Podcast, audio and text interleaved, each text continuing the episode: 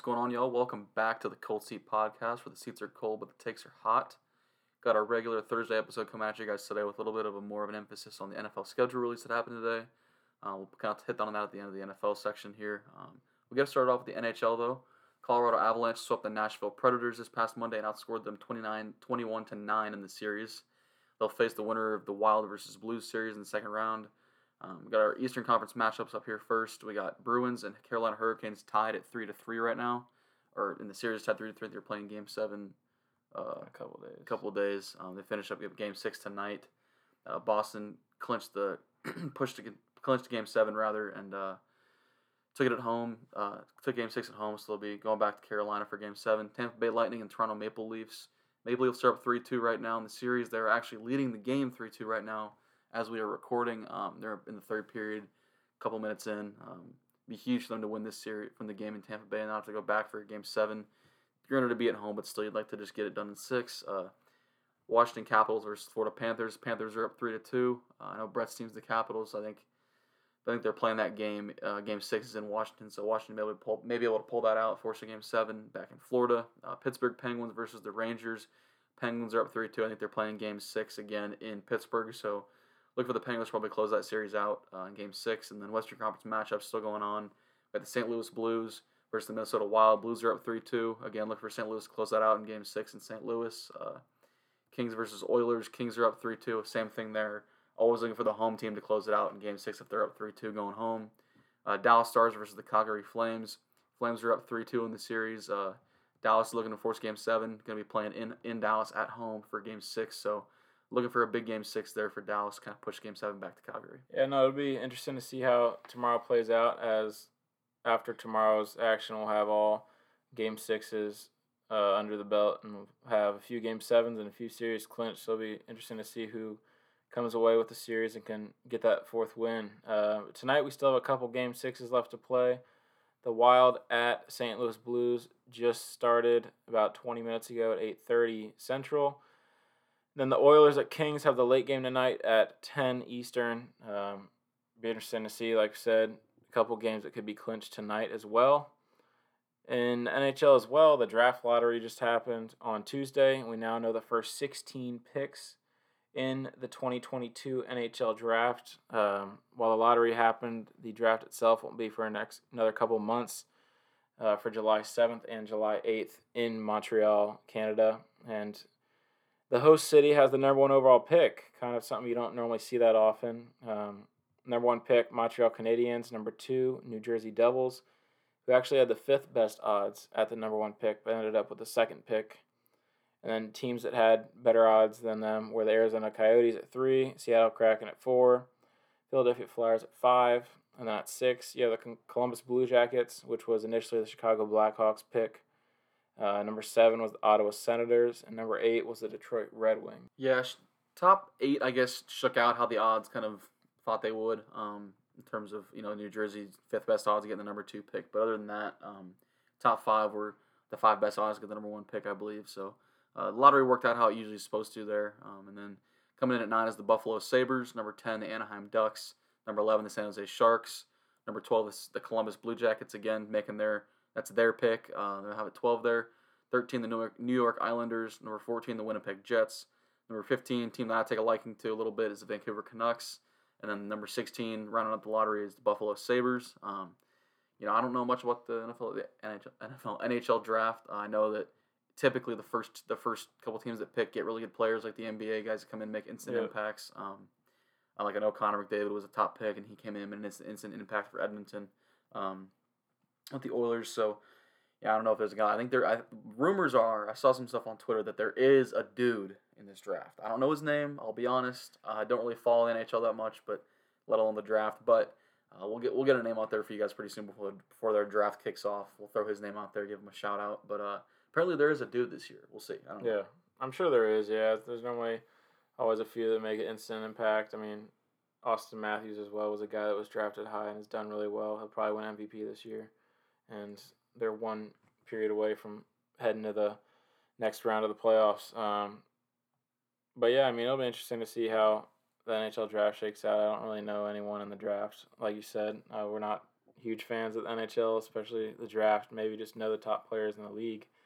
Um, but especially teams that are not as good picking high in the draft, we really don't know much about them. Yeah.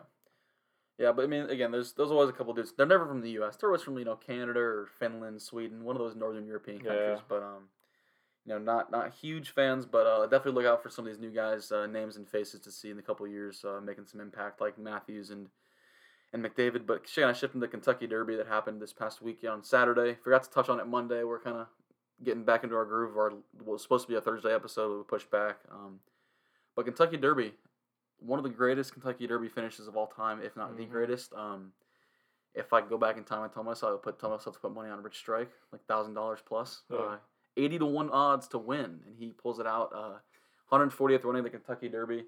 Uh, it took took place at Churchill Downs in Louisville, Kentucky.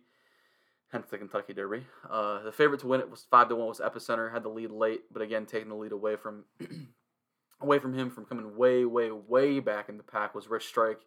80 to one odds winning ended up winning it in the end. Um, if you haven't seen it, I don't know if you how you haven't seen it by now. I saw it uh, within a few minutes after the race finished, but if you haven't seen it, go check it out. One of the craziest finishes of all time. Um, one of the best races of all time, from what I know. Again, I don't, I don't follow horse horse Yeah. racing that much, but I do know the Kentucky Derby. I think almost everyone does. Um, but those that do know the horse racing on Twitter that I've seen for the kind of maybe some names in the NFL Twitter media that, that follow horse racing as well. Um, they all said it was maybe the, maybe the craziest, definitely the biggest upset ever, and one of the craziest finishes I've ever seen. So um, definitely witnessed some history there at the Kentucky Derby this weekend. I definitely it was crazy to see you know Rich Strike come back from behind that bird's eye view where he just started the back of the pack, Mhm. kind of made his way up. Crazy. Last 15 seconds, kind of had the gap and charged forward and gained some ground on the leader, and eventually overtook on the inside the last couple lengths of the race. It's kind of crazy. Um, but he actually withdrew from the Preakness, which is the second of the three you know iconic horse races. Uh, the Preakness Stakes takes place at Pimlico Race Course in Baltimore, Maryland. It's going to be on Saturday, May 21st this year, and it's weird because Rich Strike, you know, just won the race. Nothing wrong with the horse. Uh, will not run in the race and instead prepare for the Belmont Stakes, which is the finale of the three. Um, so there won't be a Triple Crown winner this year, as you know, the winner is not participating in the second race. Really weird, like kind of unprecedented that a horse is like opting out after, you know, being the favorite of the Preakness. Listen, listen. When you're when you're eighty to one odds, you got a little take a little bit of a rest there. You wouldn't expect them. We may get a little conditioning uh, issues there. May have to take a take a break, get a week or so off. I don't know. Maybe, but it's just kind of it's really interesting for Yeah. the horse to opt out and not play or not race at all, should I say? Um, that's pretty much it. Horse racing front. Shift over to the PGA Tour, um, gearing up for the second major championship. But today, the AT and T Byron Nelson kicked off. It's played at TPC Craig Ranch in McKinney, Texas. KH Lee won it last year. Uh, the event will conclude this Sunday, as most golf events do. Um, KH played pretty well today. He was paired up with Scotty Scheffler and Jordan Spieth. Um, they all played pretty well. But Sebastian Munoz, the guy out of Colombia, he's ranked like 151st in the world or something. He shot a 60, which is insane. I mean, one out of every maybe 15 events on the PGA Tour, you'll see someone shoot that. But norm- normally, you don't see someone shoot better than a 63. Um, so a 12 under 60 is kind of insane. Um, and then a week from today, like I said, we have our second major of the year, the PGA Championship. It's going to be played at Tulsa, Oklahoma, at Southern Hills Country Club. Phil Mickelson won it last year. And as of now, Tiger and Phil will both be participating in that uh, event, which could honestly be their last event together on the PGA Tour. Yeah, I, I hope it's not. It likely is though. Like you said, I mean, listen, Tiger's getting old. Phil's getting old. Um, I'd like to see Tiger win. Unlikely. Um, like to see Phil win. Again, unlikely. But again, both those guys, iconic golfers. Um, I mean, especially those like our, our people our age grew up watching those guys. Um, seeing them dominate. So it's really cool uh, to still see those guys playing. It's gonna be um, kind of one of those things. You look back, it's like enjoy it while it lasts, and we're kind of getting to the end here. Um, so it's pretty Yeah. cool, pretty unique to see those guys still playing together. Um, again, like you said, likely their last time on, on the course together on the PGA Tour. Um, obviously, we'll probably see them in some pro ams later in the future. Um, you know, that's kind of what these older golfers do when they when they get done playing. But um, in MLB news, kind of shift over to baseball here. Um, Angels pitcher Reid Detmers threw a no hitter against Tampa Bay Rays, uh, rookie pitcher for the Angels. on Tuesday night. Uh, just allowed uh, one base runner via a walk, and I believe I actually think allowed a second one. There was an error in center field by Jared Walsh, and it was kind of an up in the air. I think it was in the sixth inning. There was an up in the air call whether or not it was gonna be an error or charged as like a as a hit, and they ended up giving him the error, um, which I'm sure everyone was happy with, including Jared Walsh. Happy to get the error, take the take the hit off the scoreboard. Um, they ruled in an error, so it keeps the no no going. Um, pretty unique. It's the first no hitter of the year, second uh, second complete game shutout of the season. Um, really cool to see a rookie get it. Um, cool to see an Angels pitcher do it too. I mean, the Angels. Uh, historically, not a team known for their great pitching. Of course, they've had some good pitchers in the past. I think that I think that threw a combined no hitter last year on the anniversary of Yeah. Tyler Skaggs' death. Um, tragic passing. They threw a like, kind of team. It's one of those crazy sports moments where a team or an individual player just plays out of their mind um, due to some sort of tragic accident that happens and takes place and affects the team. I remember Dee Gordon let off uh, after the passing of. Um, I'm gonna blank on his first name. I think it was Fernando Hernandez was his name. Jose Fernandez. Hernandez Fernandez, yeah. Yeah. Jose Fernandez, um, he let off and, and hit a homer, which if you know Dee Gordon, he's like a leadoff hitter, bats for average, not a very not a very Yeah. powerful hitter, and he stroked one into I think it was in a deep left field, and it was a bomb. Um, it was one of those moments where a guy plays out of their mind. So Angels did that last year, but uh, really cool to see him no hit or no hit Tampa Bay Rays, another again a quality team. Um, kind of getting some stats leaders though here uh, a couple weeks into this, about a month or so into the season, I guess. Um, we have a small sample size right now, especially for pitchers and stuff. But uh, home run leaders right now are Aaron Judge and Yordan Alvarez are tied with the lead at ten, and then uh, Mike Mike Trout, Anthony Rizzo, C.J. Cron, and Byron Buxton are all in second with nine. Um, Buxton's a monster, man. He's I mean, Trout's having a Trout year. Uh, C.J. Cron and A- Anthony Rizzo, maybe two guys you don't expect to see there, but a couple guys having a really good year so far. Yeah, definitely. Uh, I mean, for the most part, guys at the top that you expect to be there. A couple Yankees, um, which is to be expected in that little league ballpark of theirs. That's right. Um, but you know, it's good for the sport having some home runs. I mean, ten about what are we thirty games, thirty five games through the Roughly, year? yeah. Depending on the team, thirty to thirty-five. It's- It's a little bit more than usual. It's kind of weird because they're using the different balls, and I mean, hey, if they're if we're still getting this number of home runs, it's not going to prompt really a change in the ball again.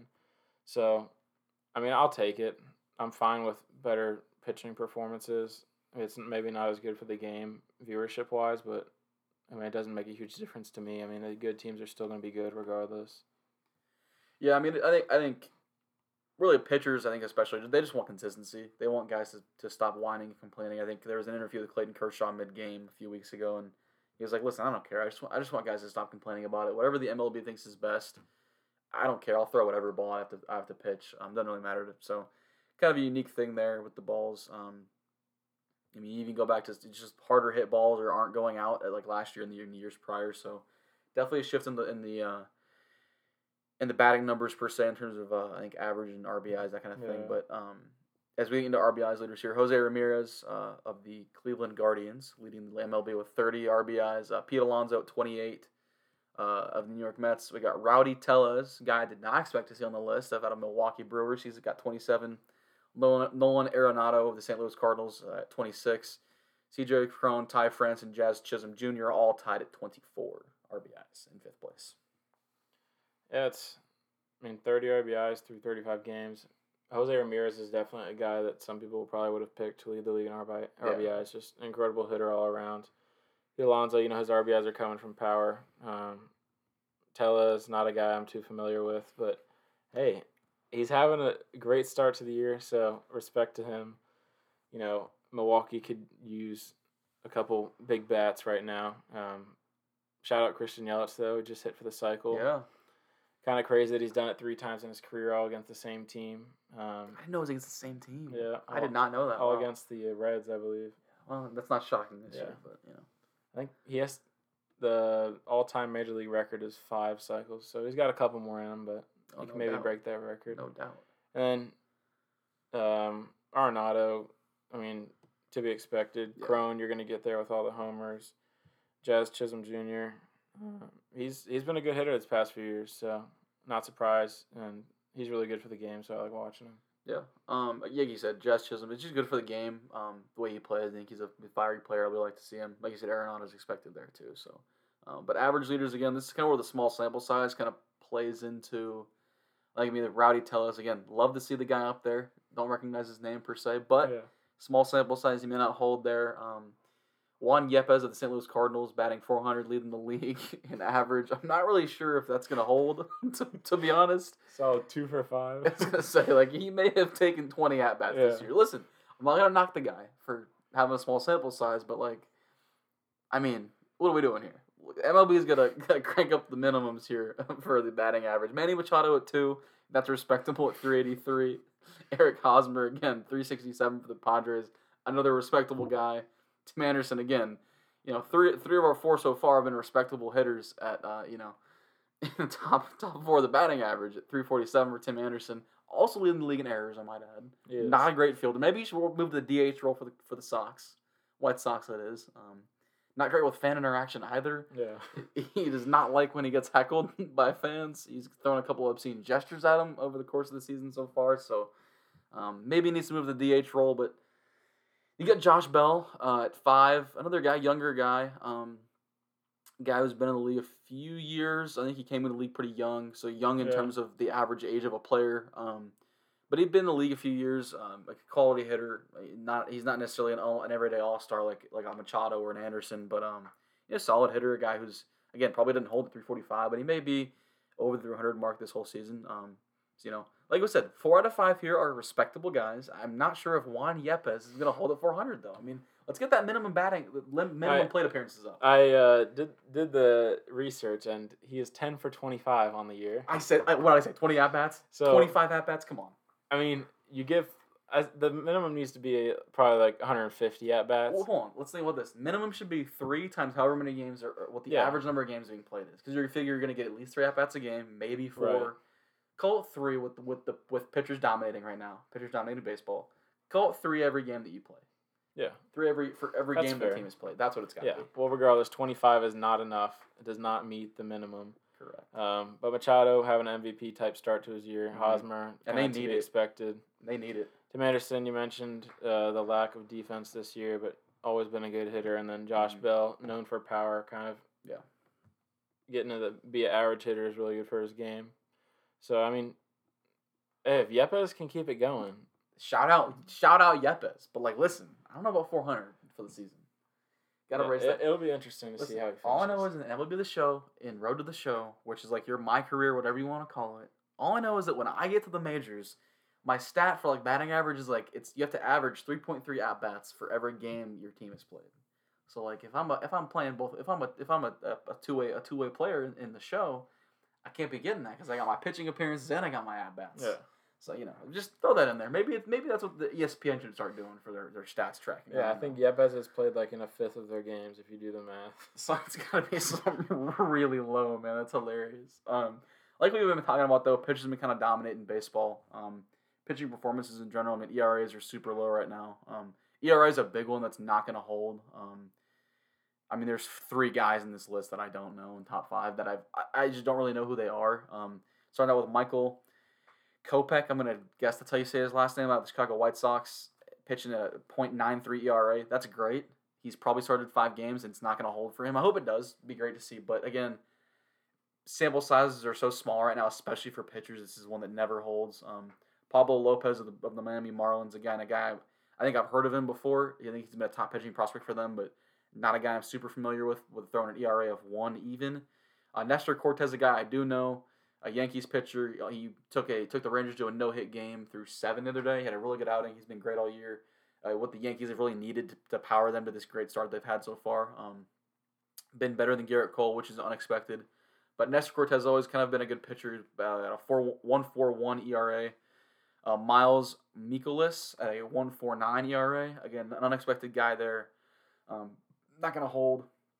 And then Justin Verlander off the off the Tommy John surgery. Um, late in his career, having a really good start to the year at a 1.55 ERA. Another guy who took a he took a no hitter into the seventh. I'm gonna forget the team it was. I was seeing a movie when it was happening, but um, yeah, Justin Verlander with a 1.55 ERA is another solid one. Uh, a, guy who probably will hold there. I think if I had to guess, a guy who probably holds uh, sub three ERA this year. Yeah. Uh, I said top of the leaderboard, but it, pitchers again. Average batting average and pin ERA is another one that's gonna fluctuate a lot throughout the year. It'd be interesting to see. We'll get a clearer picture once we get to the All Star break. I think for those two categories. Yeah, I agree. It seems like the top guy at each category is kind of a no-name guy. Michael Kopech is a right-handed pitcher for the White Sox, like you said. 0.93 ERA. He has six starts this year and has pitched 29 innings. So he's not even averaging five innings a start. Um, so I don't know if that has a whole lot of yeah worth to it. Um, see how he does maybe by All Star break, like you said. See how these guys' numbers fare. The rest of them, I mean, other than Mikolas, um, are guys that I'm familiar with, and I mean, they've always had good stuff, especially Verlander. I mean, Hall of Famer. Yeah. He's, it's just surprising that he's doing this well after surgery, but yeah, I mean, I guess it's kind of to be expected from a guy of his caliber. Yeah, I mean, you get the arm fresh. I think what I've heard is, in I, I listened to a Walker Buehler podcast the other day. He was, he was on a guest on a podcast, and you know, basically he's saying that like the nice thing when he came back from Tommy John, he had the best stuff of his of his life because it's like you got a whole new arm essentially, you got a whole new elbow. Um, so I think you're looking for guys to maybe come back off of some again Justin Verlander, a guy a guy who was a master at his craft. Um, you know him, Clayton Kershaw, and, and Max Scherzer. I think the undisputed three best pitchers of their generation. Um, kind of that mid 2010s generation of pitchers. Um, you know, guys, he's, he's the first bout Hall of Famer again. A guy who's a master of his craft. So not super surprising he's come back really well, uh, healthy but good to see there for a veteran guy. Um, and then strikeout leaders, we got Shane McClanahan out of Tampa Bay at 58. Carlos Rodon uh, expected to be there at 2 at 53. A big K's guy. Uh, Kurt Corbin Burnes, uh, another huge K's guy at 50. Um, Max Scherzer, another guy you expect to see at 49, rounding out top four. You got Aaron Nola and Dylan Cease at 47 out of the Phillies and the Marlins, respectively. Um, so you know the top you know, I guess I guess it's six guys. You got two tied for tied at five. So of those top six guys, you expect to see five of those for the most part. Um, Shane McClanahan's not a super expected name, but again, K's are K's, man. You're getting strikeouts. You're getting strikeouts. It's not like ERA where you can pitch 29 innings right. and take and get a .93. So. Um, pretty pretty impressive stuff from Shane there. Uh, Rodon and Burnes have been really good this year. Scherzer's been great. A guy, another guy was just kind of aging like fine wine. I feel like him, Verlander, and Kershaw have all had really good years this year really good starts. Uh, all three of these guys looking good, but you know, Aaron Nola, a guy I really like as a pitcher, uh, a young pitcher. I think he's 27 right now, so he'll have really bright future ahead of him. And Dylan Cease, same thing, young pitcher uh, for the Marlins, probably going to get a huge payday here in a few years. Maybe maybe not even be a Marlin after the end of the season. To be honest with you, he may not. Be, he may get traded. So right, yeah. we'll see. But Rodon, another start, good start to his year. Burnes, same thing. Hey, no, all six of these guys pretty familiar with, except for McClanahan. But I mean, strikes strikeouts are a thing where you might give up a bomb just because your stuff if your stuff is so nasty, you're gonna miss a lot worse than if someone has average stuff. Yeah. Um, and you're gonna miss it probably right in the sweet spot of the hitter. Um, so it's really strikeouts or bombs for these guys, and that's why their ERA is normally low. Um, they just don't allow a lot of base runners and just have really good stuff all the time, uh, which is the main reason for all these Ks that's pretty much it for MLB. We're going to shift down to the college baseball level where we're nearing playoffs, where we got the regionals, super regionals, College World Series. It's a few weeks away. Uh, this upcoming weekend, we got a really few really good matchups. Uh, number nine Texas Tech at number three Oklahoma State should be really exciting. That uh, series could end up deciding the Big Twelve regular season title. Uh, we also have number seven Louisville and number five Virginia Tech. Another matchup would be really interesting. The ACC um, that will probably also be for the title. And then Vanderbilt came back in the rankings, number 24. They're traveling to Fayetteville to play number four Arkansas. Arkansas is looking like they're going to win the SEC as of now. It'll be interesting to see if they hold on. Kind of between them and Tennessee will be the top two guys, top two teams vying for that spot. Um, Tennessee played tonight though. They beat Georgia. It's kind of the lone Thursday game, but that's pretty much it for kind of the big matchups to look out for. I think there was another ranked matchup, but it wasn't of too much uh, importance in the standings wise. Um, as we kind of shift to the rankings, we didn't mention them on Monday. We mentioned the older ones. These are the up to date current rankings. Very little movement this week. Uh, the top six stayed the exact same, and we're only going to mention teams that moved up or down more than three spots, just for the sake of mentioning like 15 teams. Yeah. Teams that rose in the rankings. Grand Canyon finally makes an appearance in the top 25. Very well deserved. Um, they're at 25 currently. They've had, I think, 10, 8 or 10 ranked wins this year, which is really impressive. It's just they've kind of lost some head scratchers, uh, which has kept them out of the rankings to this point. Just mentioned Vanderbilt has moved back into the rankings to 24. Texas has moved back into 22, and UCSB moved up from 25 to 19, the biggest jumper of the week. Yeah, I mean, if you'd have told us that we're sitting here on May 12th, that, you know, or I guess it would have been what, May 8th um, on Sunday, and you're sitting there going, man, are Vanderbilt and Texas going to get back in the rankings? And you sit there on Monday and you think, wow, they just jumped back into the rankings. We, you'd have told, I'd have told you you were crazy. And these, I, I thought, the, I mean, these were the two best teams in the country according to basically everybody going into the year, and they and they just jumped back into the rankings here um, in, in in early May. So kind of crazy that we see those two, two those two teams fall. But again, losing head scratchers, just losing games they shouldn't, um, getting really blown out by teams they shouldn't get blown out by. Um, I think the low point for Texas, they got beat by Air Force fourteen to two in Austin. I mean, it was embarrassing. Um, you know, Vanderbilt suffered some similar losses. Um, so those teams, teams again, those teams very well make Omaha runs. It's just going to depend on what they draw, honestly, in, in the regionals and super regionals. So um, I'm glad to see Grand Canyon get up there again. They lost some head scratchers, but glad to see them get up there being ranked. And then um, UCSB, hey, listen, Southern California school, talk to me, getting up six spots there. Um, but I mean, like you said, really good slate of games this weekend. Uh, we're looking forward to the Texas Tech series. Uh, it's like you said, likely going to determine the Big 12 regular season championship and set up a lot, uh, kind of set the table for the seeding for the Big 12 championship uh, uh, tournament. And then, I mean, it's a it's a massive, it's a make or break weekend for Texas Tech for um, regionals and super regional hosting. Regionals certainly, um, they probably need to go out and win this series and the next series, and then perform really well in the Big 12 conference tournament to get a super regional, you know, host site to be a top mm-hmm. eight team. But um, certainly on the cusp cusp there, I think if they lose this series, they're probably not going to host a regional. I don't think um, which would suck. But uh, we'll see. Uh, like I said, kind of a make or break series for them. Yeah, you know, last year they won every series and they lost two, I believe. To this point, they've won every series and lost one the TCU sweep. So I mean, these are two really good teams that Tech has coming up in Oklahoma State and OU. Um, you feel like the magic number they have to win out of those six games is four to be able to you know host a regional. Yeah. And then last year they lost in the first game of the Big 12 tourney to TCU, who ended up winning the Big 12 tournament. And they still hosted a super. So you feel like since they're start they're ranked lower this year to start, uh, they got to win four to finish out the regular season, and then probably win at least one in the Big 12 tournament if they want to host a super um, or even a regional. Honestly, um, the conferences that have the teams that'll probably host regionals and supers are really only two, three conferences. It's kind of all loaded, so you're gonna have to make the most of what you can do against your high caliber competition. Uh, but teams that are kind of falling down in the rankings, Georgia Tech, Georgia, and TCU are now unranked after being ranked last week. All lost their series. TCU, I think, lost three games last week. I guess that's good to see as a fellow Big 12 yeah. fan. Um, kind of a team that's been really up and down this year. Uh, so who knows? They could turn it on when it comes to Big 12 tournament again, but as of now, they're not too hot. Um, UCLA fell 15 spots from 8 to 23. I'm not sure what happened to them last week. I would assume they got swept. Yeah. Kind of crazy, though. It's one of the bigger drops we've seen this year. And then Southern Miss, the team that we thought didn't really have what it took to be in the top 10, is now down to 14 after dropping from 7.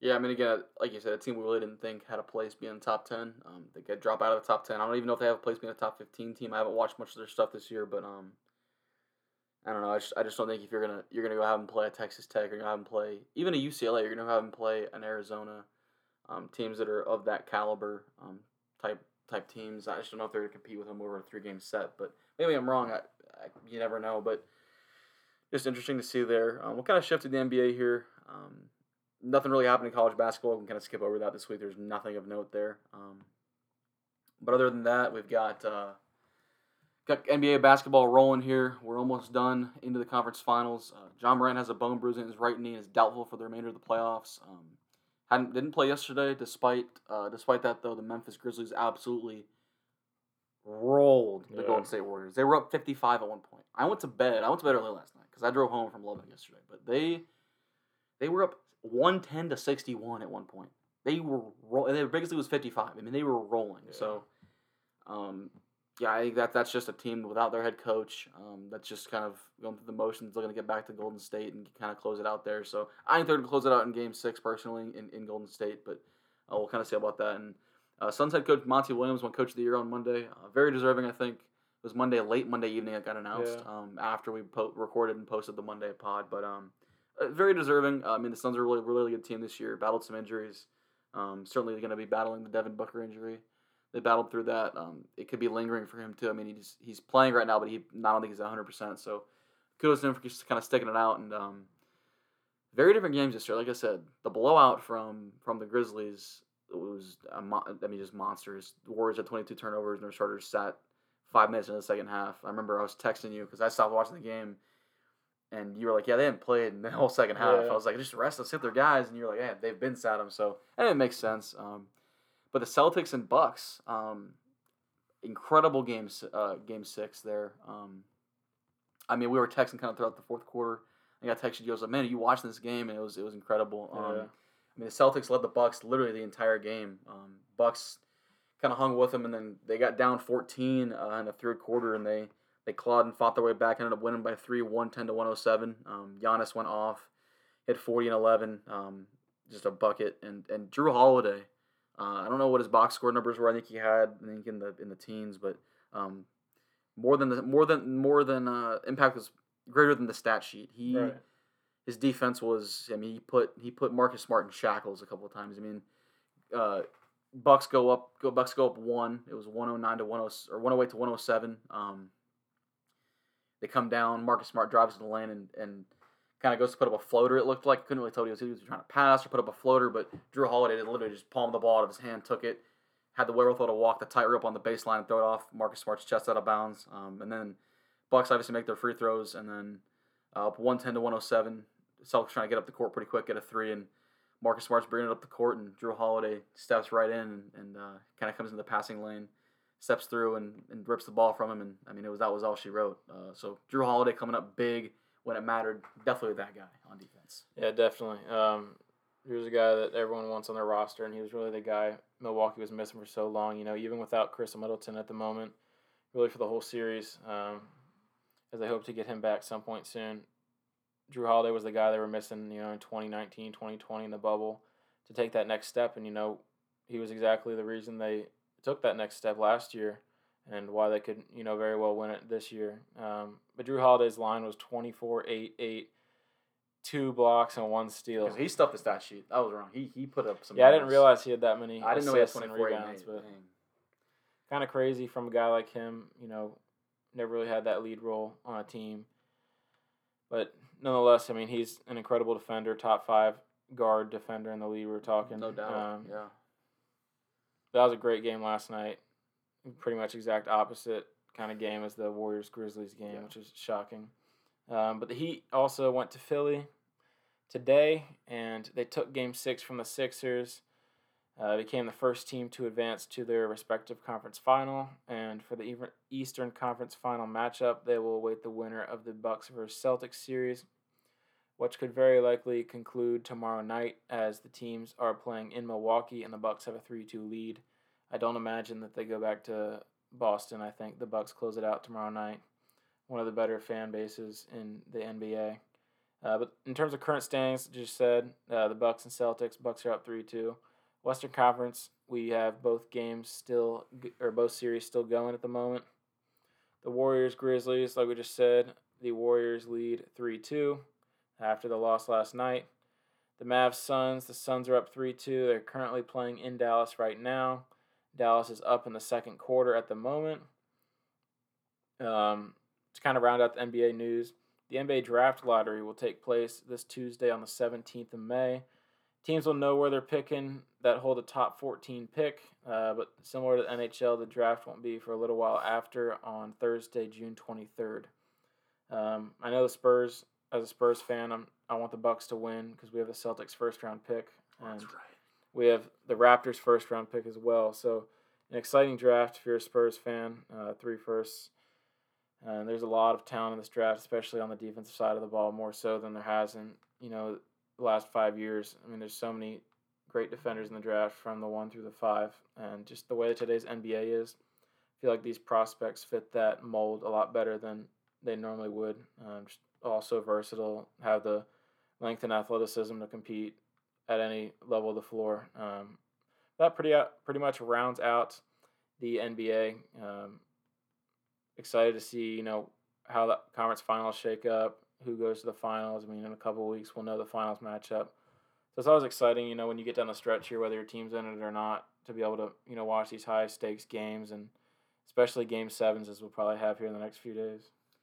Man, I was that's why I for I I you because you texted when I texted you last night. You're like, yeah, need this Bucks W, and I was like, why is he pulling for the Bucks so hard? And I I forgot that you guys had the Celtics pick. Um, That's why I was upset the Nets couldn't beat the Yeah. Celtics. uh, I I totally forgot about that. But I was like, man, what what what does he have against Boston? I, I can't remember, but it was the pick. Um, but I don't know. Uh, this is kind of another year. We don't really know who's gonna go one. We kind of we've kind of known. We you always kind of know who's gonna go one. There's always kind of a clear cut best player in the NBA draft. Um, we don't really know this year. It's kind of interesting. Um, I think Paolo Banchero probably goes first overall after his tournament performance too. I mean, the NCAA tournament has a huge kind of impact on a lot of these guys. Um, interesting to see where some guys go. Like I don't interesting to see where Chet Holmgren goes. I I personally don't think his skill set translates to the NBA. I think he's he's built like Kevin Durant, but doesn't move like Kevin Durant. Granted, nobody Right. does, but like he's got the Kevin Durant kind of build. I just don't know if he translates to the NBA as much, um, unless he puts on some weight, which he, his frame certainly could. Um, but I think Banchero could probably go. Curious to see where Jaden Ivey goes. I don't know if he's a top three prospect, but he's the best guard in the draft. Yeah, the the way the lottery is working this year, just based off the team's percent probability. So I know like a few teams, including the Spurs, have a certain percent chance to get a top four pick, or a certain percent chance to get a nine through fourteen. Yeah, they just they changed it like like in the last bargaining agreement. They changed it all. right. Whereas teams, the Spurs have a zero percent chance of picking between like five and nine. Um, but if they do, I think it's like a nine percent chance that they pick in the top four. They would probably have the fourth pick, and I assume they'd take Jaden Ivey, which would be an incredible addition to any team. I think he's the real deal. His game translates Yeah. to the NBA. I mean, he's very similar to Ja Morant, just probably better defender. Um, you know, playing at Purdue is quality basketball there in the Big Ten, and I think, like I said, it'll translate well. So it'll be interesting to see kind of you know whose stock goes up, whose goes down as we kind of get to that June twenty third date. Um, but yeah, I mean, it all starts with the lottery here in the next few days. Um, yeah, the lottery should be good. It's always interesting. Again, I gotta I gotta go read up on on these new lottery rules, bef- you know, odds before I go watch it. But um, kind of shifting the NFL here. Um, an incredibly shocking and confusing news that broke. Um, I'm not really sure what Fox was Fox Sports was doing. I'm, I'm still not entirely sure, but they signed Tom Brady to a 10 year, $375 million deal on Tuesday morning to be an analyst the day, like the day after he retires. Um, and so far in his 22 year NFL career, he's made 297 million. After the season ends this year with the Bucks, he'll have made like around two, like 320 million or so, like th- between like Right. 315 and 325, something like that. Um, he's gonna be making more money in half the time being an announcer than he was the greatest football player of all time, the greatest quarterback ever. So it's crazy to me. I, he's never called a game before. For all I know, he could be great, but like Fox Yeah. is really banking on him being the next Tony Romo. Right. I- here's here's my thing.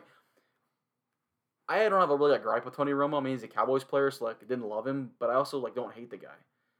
There's, there's listen, there's plenty of people that love Tom Brady. There's more people that hate Tom Brady and don't want to hear him talk.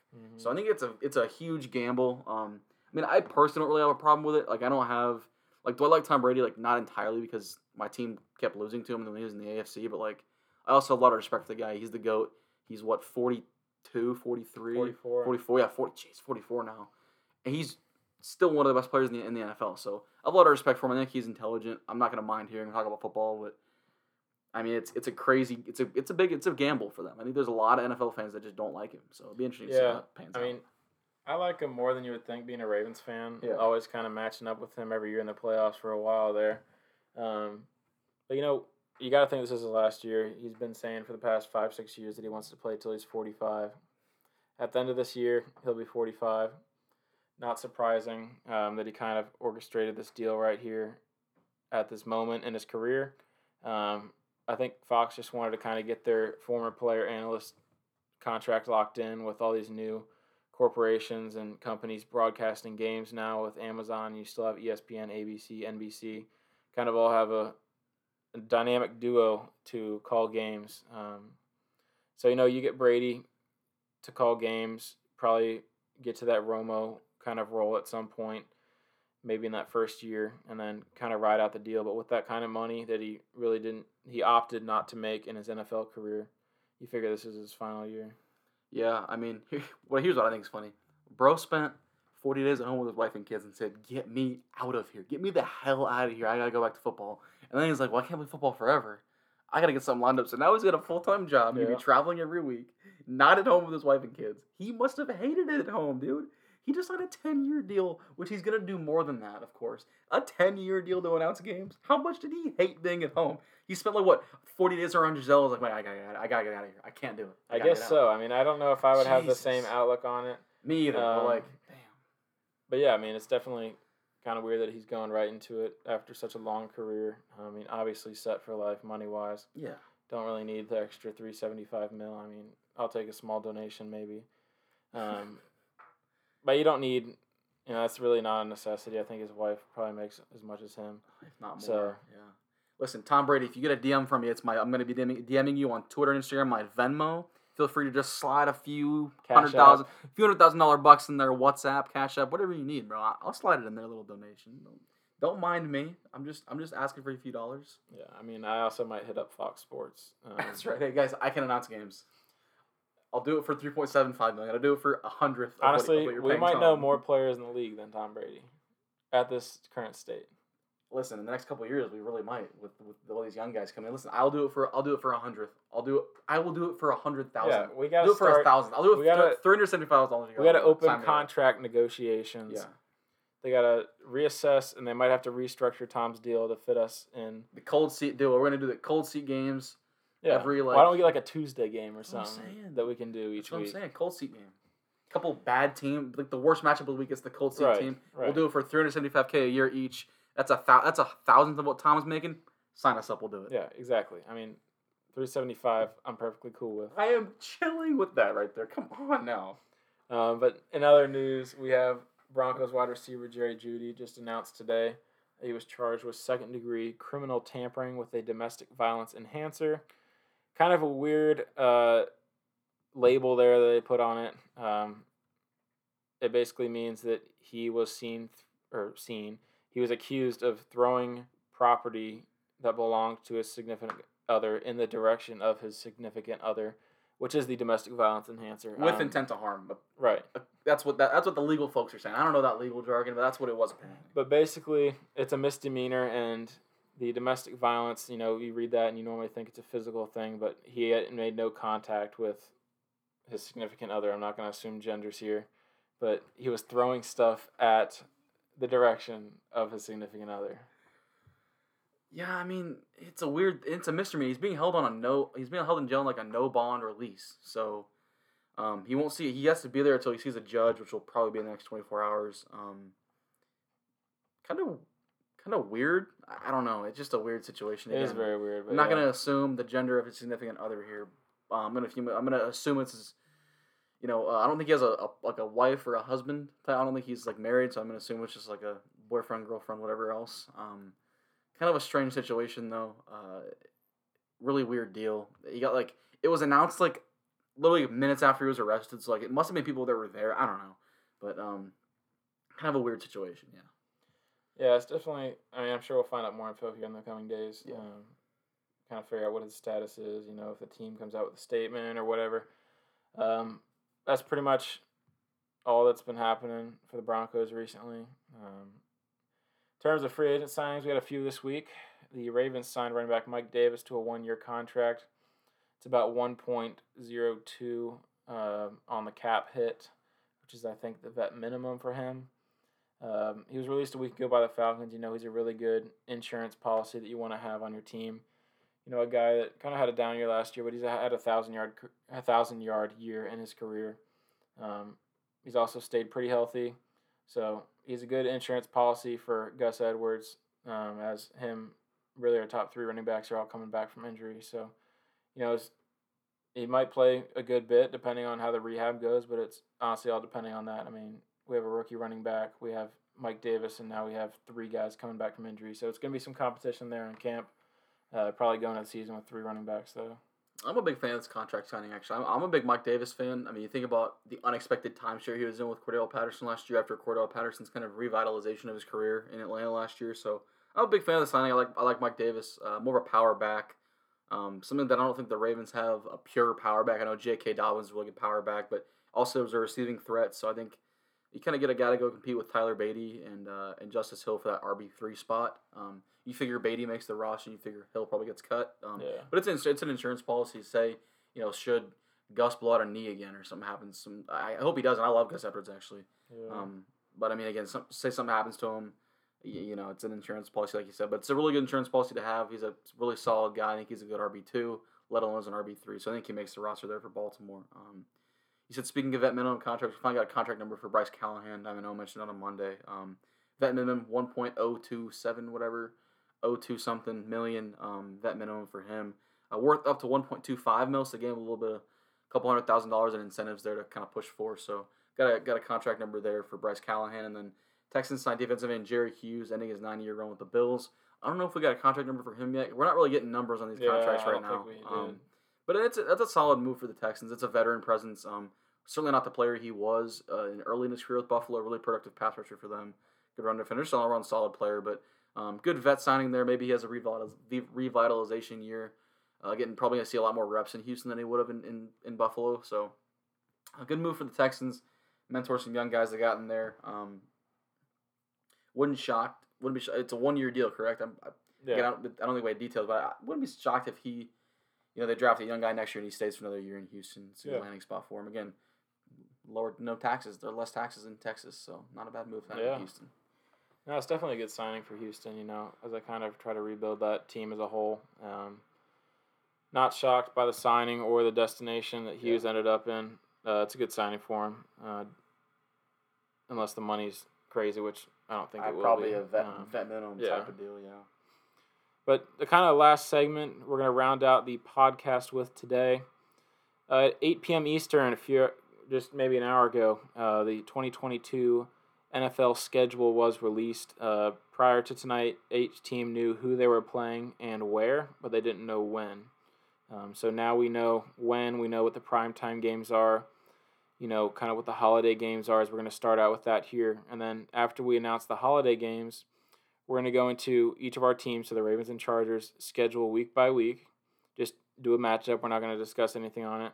Then we're going to give a record prediction. Okay, say maybe we have this or this many wins. And after that, we're going to go each week and we're going to announce. We're each going to pick a game that we're kind of intrigued by, that kind of catches our eye, and that we may want to tune into. Um, that we're interested in, and you know, see how it pans out just based off rosters and how teams match up with others. We're gonna start with the holiday games here. Um, I'll get Thanksgiving, you can get Christmas. Yep. No doubt. Um, so Thanksgiving, the Lions and Cowboys always host games. It's kind of just been you know a tradition. I don't know really the meaning behind it. And then you know in the past ten years or so, they've added a third game at night, a primetime game with two different teams each year.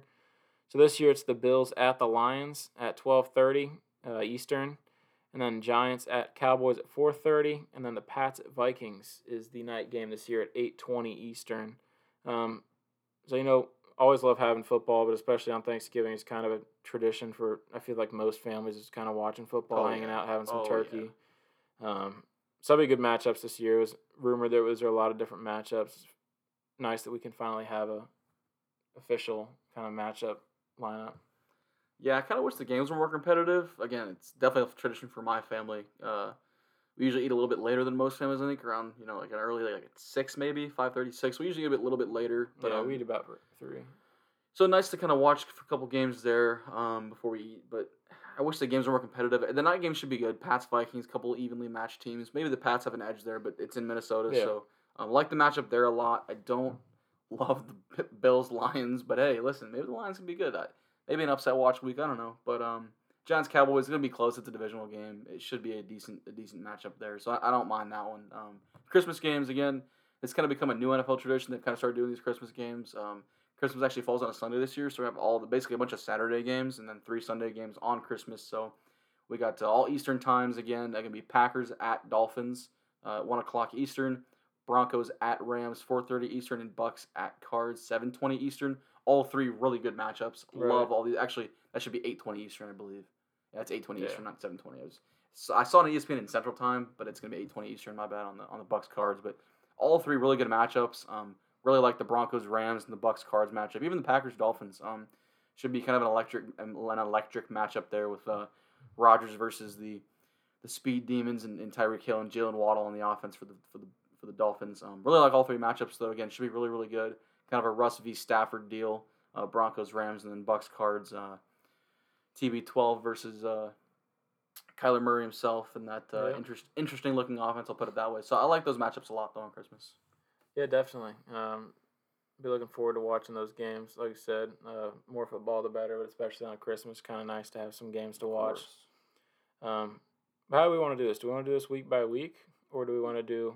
Let's go week by week. Let's Okay. go, we'll go week by week. We'll go week one, uh, week two. Like we're, we'll, we'll have it balanced out nicely. It'll, it'll show up on our sheet nicely here. So All right, so the Ravens week one game, they're going to start out at the New York Jets. Um, I'm going to put that down for a win as of now.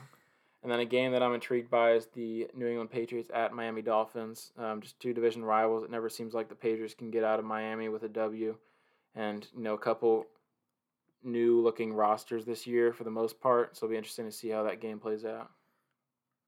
yeah, I'm definitely again again game I'm looking forward to there. Uh, we got Chargers at home versus the Raiders opening up week one. Um, you know the Jameis Winston gift, like the eat a dub. You know what I'm saying? Chargers are taking a dub week one. Um, I'm betting on. I think the Raiders are objectively the, the fourth worst roster in the division. Just it's a loaded division now. Um, I think the Chargers come out with a really bad taste in their mouth from Week 18 against that game uh, in Las Vegas. So I think they come out.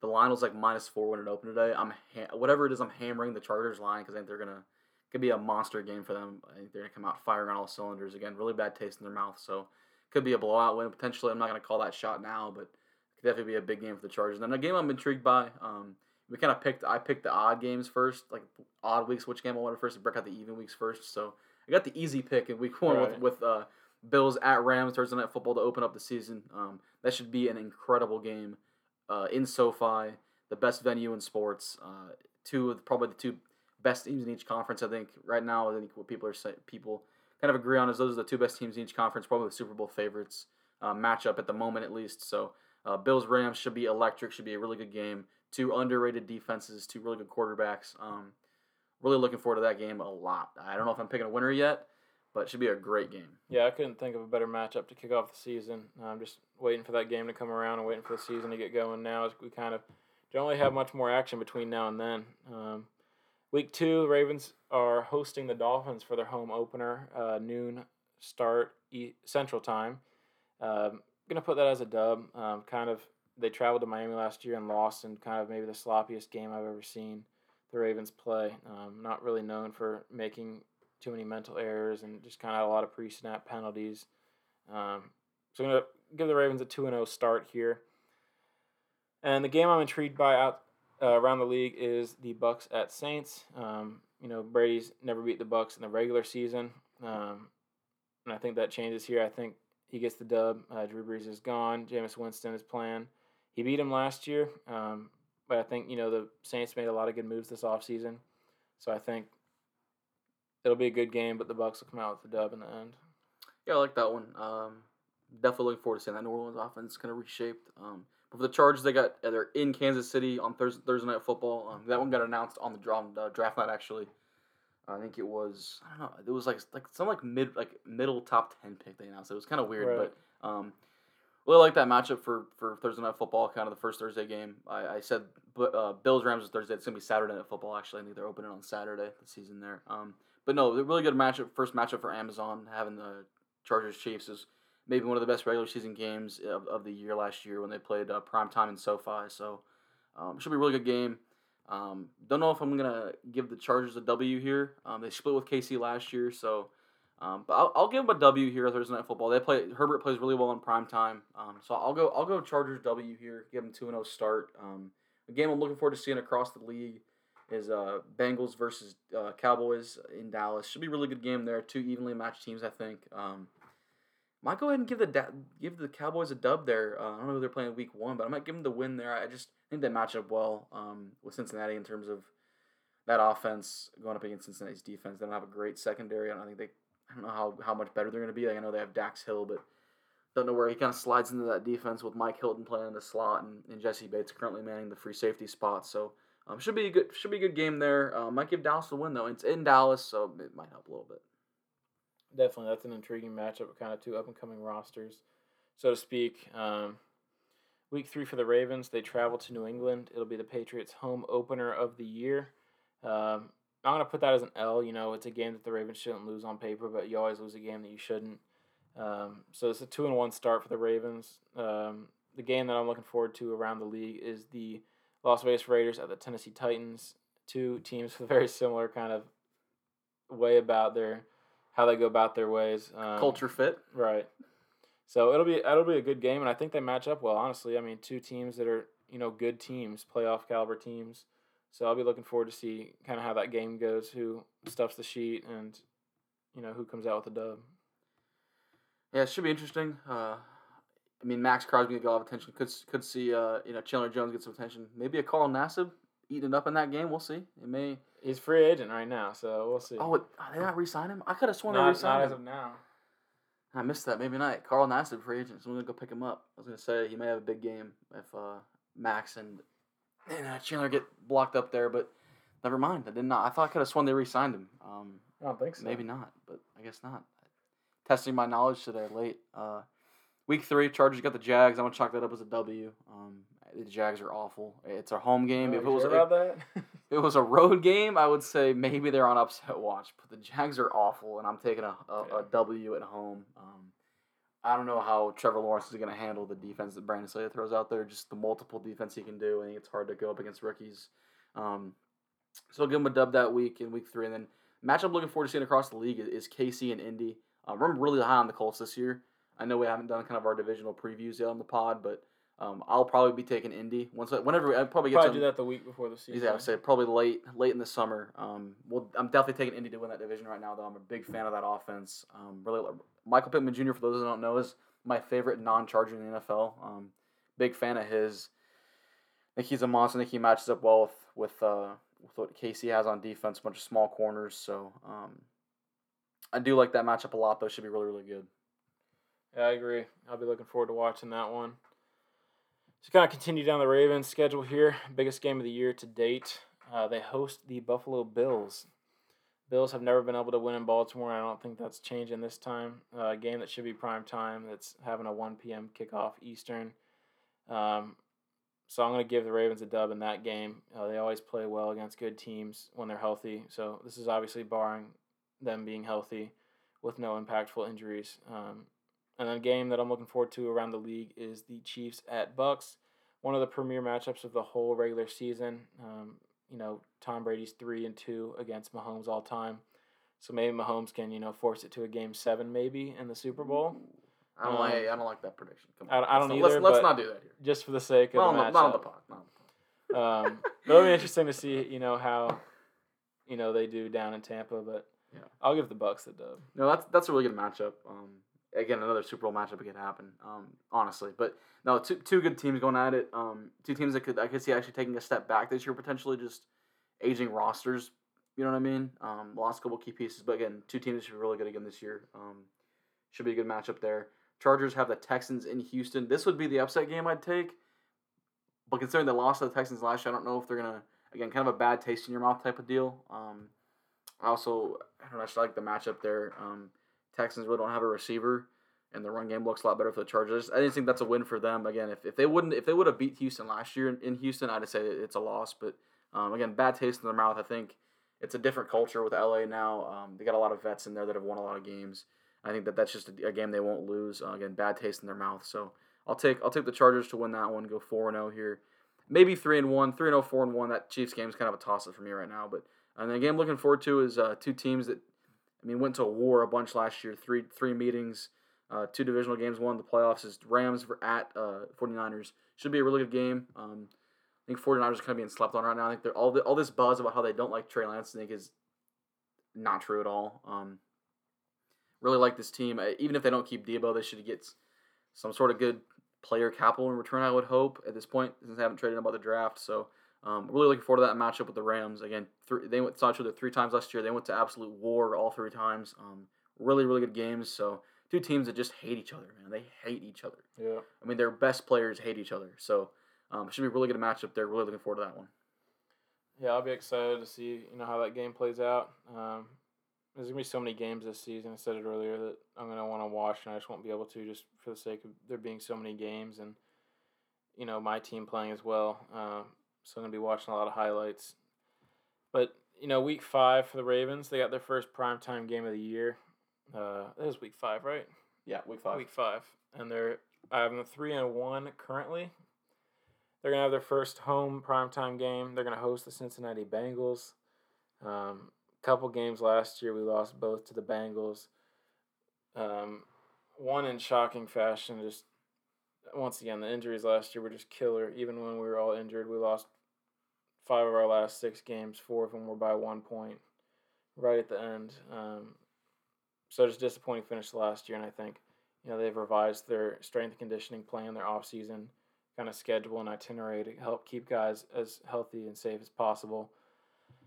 So I foresee a much healthier team this year as the season progresses, and hopefully going into the playoffs. Um, going to give the Ravens a dub here after they, you know, they normally handle the Bengals pretty well. Last year didn't play too well. Uh, were accounted for a fifth of the Bengals' wins last year. So the Ravens are four and one to start, and then the game around the league that I'm looking forward to is the Eagles at Cardinals. Uh, two very similar teams, I think, just in terms of like their level of competitiveness at the moment.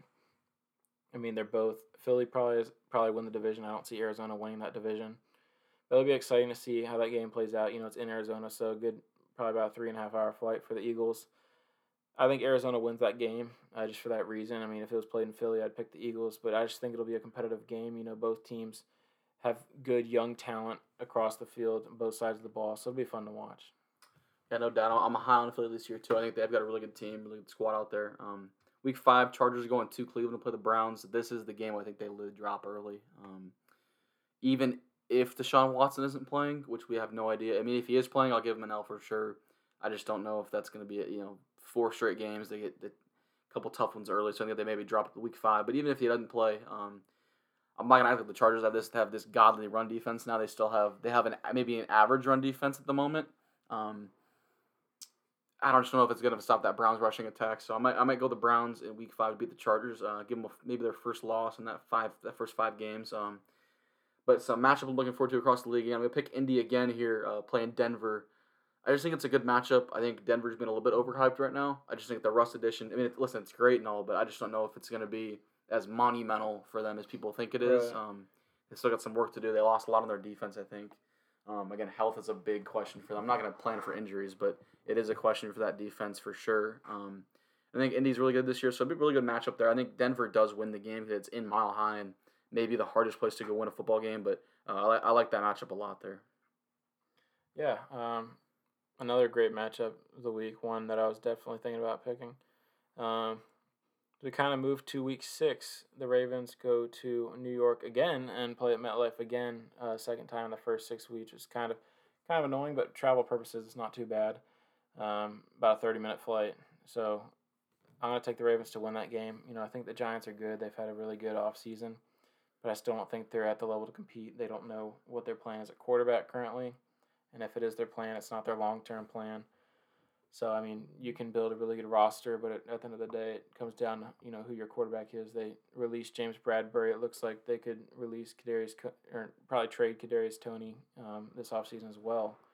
So it remains to be seen kind of what their plan is and their, how their roster will shape out. But I don't see them winning uh, against the Ravens. I just think you know I don't think they're they might finish last in their division or probably third, but it's kind of a game that I see the Ravens. You know, this is the kind of game that they win, they take care of, when a game that they should win. Um, so that'd be a five and one start for the Ravens, probably right there at the top of the division through six weeks. And then the game that I'm looking forward to around the league is the Bills at Chiefs rematch. That seems like they normally play every year. Um, crazy overtime game last year, where you know Mahomes had 13 seconds and Allen didn't have a shot to get the ball back. No longer the case, as now both teams get the ball in overtime playoff games. So it'll be interesting to see, you know, how that game shapes out. I know the Chief, they're the Bills beat the Chiefs earlier in the season, So it'll be interesting. You know, Allen and Mahomes, great QB matchup. Really one of the premier matchups of the season. Yeah, it should be good there. Uh, again, a premier game. I, I think that's prime time, uh, week six. I think that might be Monday Night Football. Um, I know the Chargers, no, Sunday Night Football. The Chargers are Monday Night Football against the Broncos in week six. So, uh, again, a marquee matchup there. Getting the first kind of first look at, at Herbert versus Russ um, in their careers. So, should be a really good game there. Um, I'll take the I'll say the Chargers win this one and get off to a what's that going to be a four and two start. Um, probably give them a loss in KC. Now I think about it in in KC. So I'll go four and two start here for the Chargers. Um, they usually split with Denver, and they and they can't seem to just they just can't seem to win in Mile High. I don't know what it is about the Chargers and, and Mile High, but they just can't seem to win there. So um, especially with the Broncos being good this year, I'll, I'll, I'll probably say they split. So I think they'll, they'll win the one in LA, and then the game I'm looking forward to across across the league is uh, Cowboys at uh, the Philadelphia Eagles. Um, I think Phillies win the division. Uh, again, another one that I'll, I'll kind of give us an early spoiler on per se. Maybe um, the thing is, I, no one's won that division two years in a row, and I think almost a decade now. And so, um, you know, I think Philly can make that make that push this year. They got a lot better offensively, adding uh, adding AJ Brown, and, and just another year for Jalen Hurts in that offense. Um, defense certainly got better. I think Jordan Davis is going to be a freak of nature for them. I think he him going 13 is going to be one of the best steals in the draft. I think, and you know, five years from now, we're going to be talking about how man, how Jordan Davis fall to 13. Kind of like how Aaron Donald, man, how do you fall in the draft? Right. top 10. That's going to be a similar situation potentially. Um, really like Jordan Davis a lot, especially in that in that defense with, with Fletcher Cox next to him, um, getting learned from him. One of the best in the, his craft over the last 10 years. So really love that pairing there. Really love the team in Philly. So I'm gonna I'm gonna say Philly gets the dub here. They've got another game late in the season. but I think this early one is the pivotal one to kind of get ahead in the series and get up in the division early. Yeah, no, I like that divisional matchup. Um, a couple teams that play twice each year, so it'll be interesting to see how you know how both their seasons go and if they can stay healthy throughout the season because uh, that division's really gonna be up for grabs until the final few weeks. Um, as we kind of roll into week seven here, the season almost halfway through, uh, the Ravens are gonna host the Browns in a game that Deshaun Watson will most likely be not not be playing in. Uh, so I'm gonna give him a dub. I think the Ravens, you know, hosting the Browns, they always play well against the Browns. It seems like you know, they lost one last year on the final play. Um, but I think they get the dub here. I think, you know, Jacoby Brissett would be their starter as of now if Deshaun is out. So I'm gonna take the take it um, six and one start for the Ravens, and then the game around the league is the Jets at Broncos. Gonna give the Broncos the dub, but it's just a really intriguing matchup that I see on paper. Just a couple new newly put together teams uh, with a lot of young guys on one and a lot of you know new vet assets on another. So it'll be a fun matchup to watch. Yeah, no doubt. Um, I, the Jets are interesting to me. I think they're a a team that's going to look a lot better than people think. They're going to look so much different in camp and in OTAs. So a lot of buzz around them in the preseason for sure. A lot of talent coming in there. Um, but I think you're right. Denver gets the win there for them. Um, charging up the Seahawks uh, at home in Los Angeles. Uh, I think that's a dub, maybe a blowout dub too. The Seahawks probably picking first next year. Um, they're just bad. So yep. I'll take the Seahawks uh, take catching an L there from the Chargers in, in week seven. Um, putting the Chargers going into their week eight bye week at uh, five and two, I'd be happy with that as a Chargers fan. They go into the bye week uh, five and two is pretty solid. I think you get a couple games you feel like you're confident in winning later in the season. Uh, listen, I mean the Chargers have to win some games that they may not may not may not supposed be supposed to be winning. So you know they're a Super Bowl contender. Uh, I think that's certainly the hope.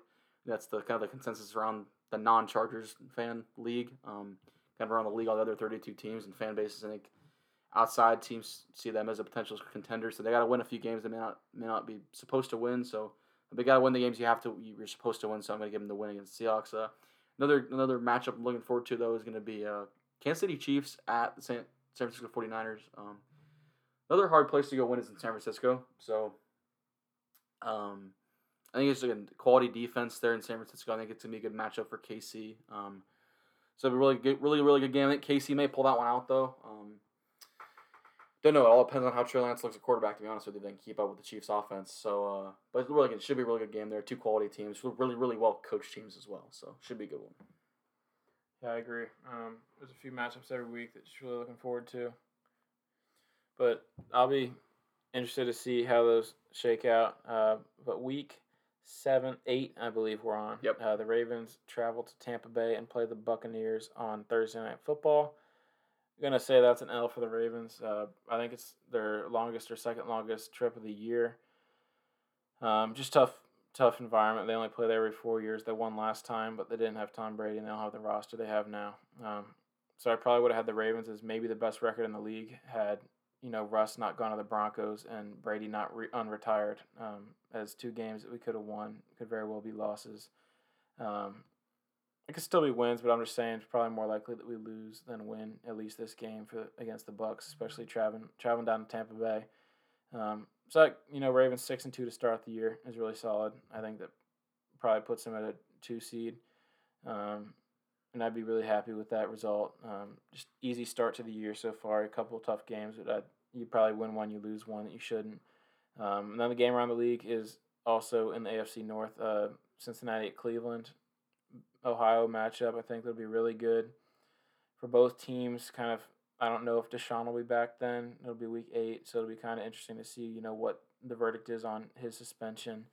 Uh, but I'll I'll give it to the Bengals. You know, they don't have to travel that far, and it should be you know a place that we're very familiar with, and they should pull out the dub. Yeah, again, the whole AFC North is going to be a really good matchup. Similar to the AFC West, should be all divisional matchups should be great this year. Maybe not Pittsburgh um, early in the season, but maybe late in the season, pick teams playing Pittsburgh, you see a better team there. Um, Chargers are on the bye week in week eight, so I'm not gonna have a, I'm gonna have one game this week. But I will say, um, we talked about NHL earlier. Lightning just forced Game Seven in OT against the Maple Leafs. They did pull it out, uh, kind of almost blew a lead there, but um, score score a goal late in the third period, and then they get the overtime uh, do or die goal. So they they force Game Seven. Head back to Toronto. Head back to Toronto for Game Seven. Should be really really good. Um, Crazy. love Game Sevens in hockey. It's gonna be. I'll probably watch that game actually. Um, but I get back to the football here. Chargers on the bye, so I got only one game this week. But uh, Commanders versus Indianapolis Colts, the Carson Wentz uh, survival team versus the team that now has him. Um, I think Carson folds in this in this matchup. He's not a big high pressure guy. Actually, I like Carson Wentz more than others do. I think he still has Oh plenty. yeah, of ta- really like plenty him. of talent. It's just like you'll see a throw and it's like, man, did, is that a Josh Allen throw or like a Pat Mahomes throw or Justin Herbert throw or is that like a Sam Darnold throw or a Josh Rosen throw? So he's got some really confusing tape sometimes. Um, again, he makes some ridiculous throws and he makes some what in the world is going on throws. So, um, but I, he's not a big high pressure guy. I mean, the guy like got frazzled when they drafted Jalen Hurts, who was supposed to be just a backup on like a hey, we want to run like quarterback sweep. We're gonna, we're gonna put Jalen in, and like that's it. So he got frazzled by that and like Gardner Minshew. So I'm gonna say may or no, yeah, Gardner Minshew's on the Yeah. team that year. So I'm gonna say Carson folds against his former team and they get blown out potentially. But listen, I, it could be a really good matchup. Um, I'd love to see Carson rise to the occasion and give a good team a good game. Um, you know, Washington's a team that I, they could be like a playoff team, or they could be like the first pick in the draft team.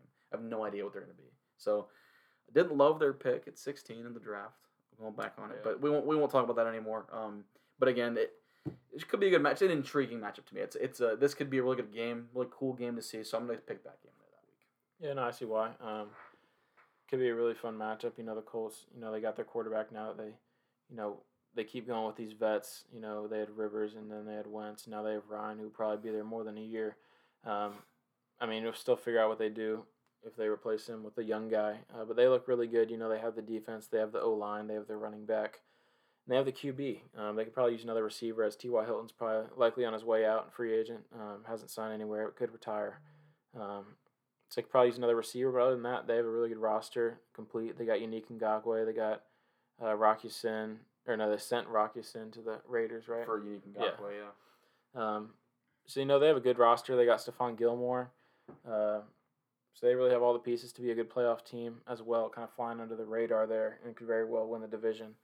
Um, but you know I'm rooting for Carson Wentz. He's a guy that you know is not great right now, obviously, uh, but a guy that I really like a lot, and you know has all the tools to be successful. Obviously, he probably would have won MVP had he not torn his ACL there late in the season. Um, but I like him a lot. It could be a very good game. It could also be a blowout. Um, so I'll be interested to tune into that game as well.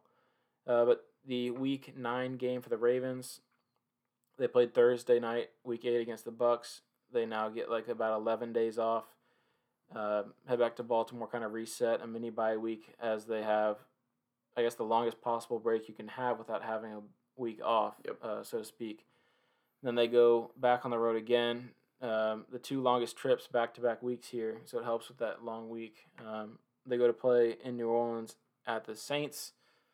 Uh, Monday night football game. It'll be an interesting game. I think it'll be good. Um, think it'll be a dub for the Ravens. I'm going to give them a win here. Uh, just kind of, you know, coming off a loss to the Bucks, you have that ten days to recoup before you fly out. I think they'll kind of get in the right headspace, kind of reset there from that loss, uh, and get the dub here against the Saints, who, you know, a new coach, uh, kind of see how he does in that system, and come out with the dub here. I believe that's seven and two so far on the season for the Ravens. Game around the league is the Colts at Pats. Uh, really interesting game here. Two teams that have, you know, similar pieces. Uh, filled, you know, they both have a good edge rusher. They both have a good quarterback. They both have uh, Good old line. good O line, Yeah. and they have you know somewhat good receivers. More so the Colts probably. Um, but, you know, a fun matchup to watch. I think you know Indy traveling to New England will obviously probably make the game more fair. As if it was maybe neutral, I'd pick Indy. Um, so fun game to watch there, and it's always a tough place to play in New England. A couple hard nosed football teams right there. A couple teams they just want to get down and run power. They run on Yeah. power and ISO the whole game. So um, they want to run like seven man boxes, power ISO the whole game. So yeah, a good matchup there. Old school football there. Not two quarterbacks. We're gonna go throw sixty yard bombs. Like you're watching you know Rams Rams Bills or Rams Chargers or Chiefs Chargers or whatever. So a old school matchup there. I like that a lot. Um, week nine Chargers go to Atlanta off the bye. I think that's a monster win for them coming off the bye, going to a team that's just not that good, not very talented. Um, team that's definitely rebuilding. So I think that's a, that's a big win for the Chargers. Um, and that's kind of I think that starts a roll for them looking at the schedule here, and I think they, they may not have a loss for a while in their schedule. Um, look at the way it shakes out and look at the way that they, they're going to perform off the bye, um, getting healthy. So matchup around the league though I'm liking this week is going to be uh, Titans at Chiefs. Um, I personally the Titans are taking a step back, but again I think they match up well with Kansas City. I think you know King Henry's still going to feast against that KC team. Not a great run defense to be honest. Um, don't love it that much. So um, I think it should be a game. Hey, maybe a Malik Willis game. I don't know in Tennessee's bias. Maybe maybe they also have a, a week eight bye like the Chargers do. Maybe Mhm. that's a Malik Willis game. I don't know, but um, you know I wouldn't mind. I, I don't think he plays this year, but that could be a game where he steps in. Um, just a good game. Again, I think two teams that are um, kind of opposite in play style, but can match up well with each other. So I like that matchup that week. Yeah, I do too. Um, the game that I could very well see being competitive can also be a blowout. Um, be another fun one to watch. Um, week ten, I believe we were on. Yep. The Ravens have their bye week right there in the middle of the season. Ideal spot for them. Um, coming off the Saints game, back to back away primetime games. Kind of having a week to reset, really two weeks. Um, kind of get everyone healthy right there in the middle of the season.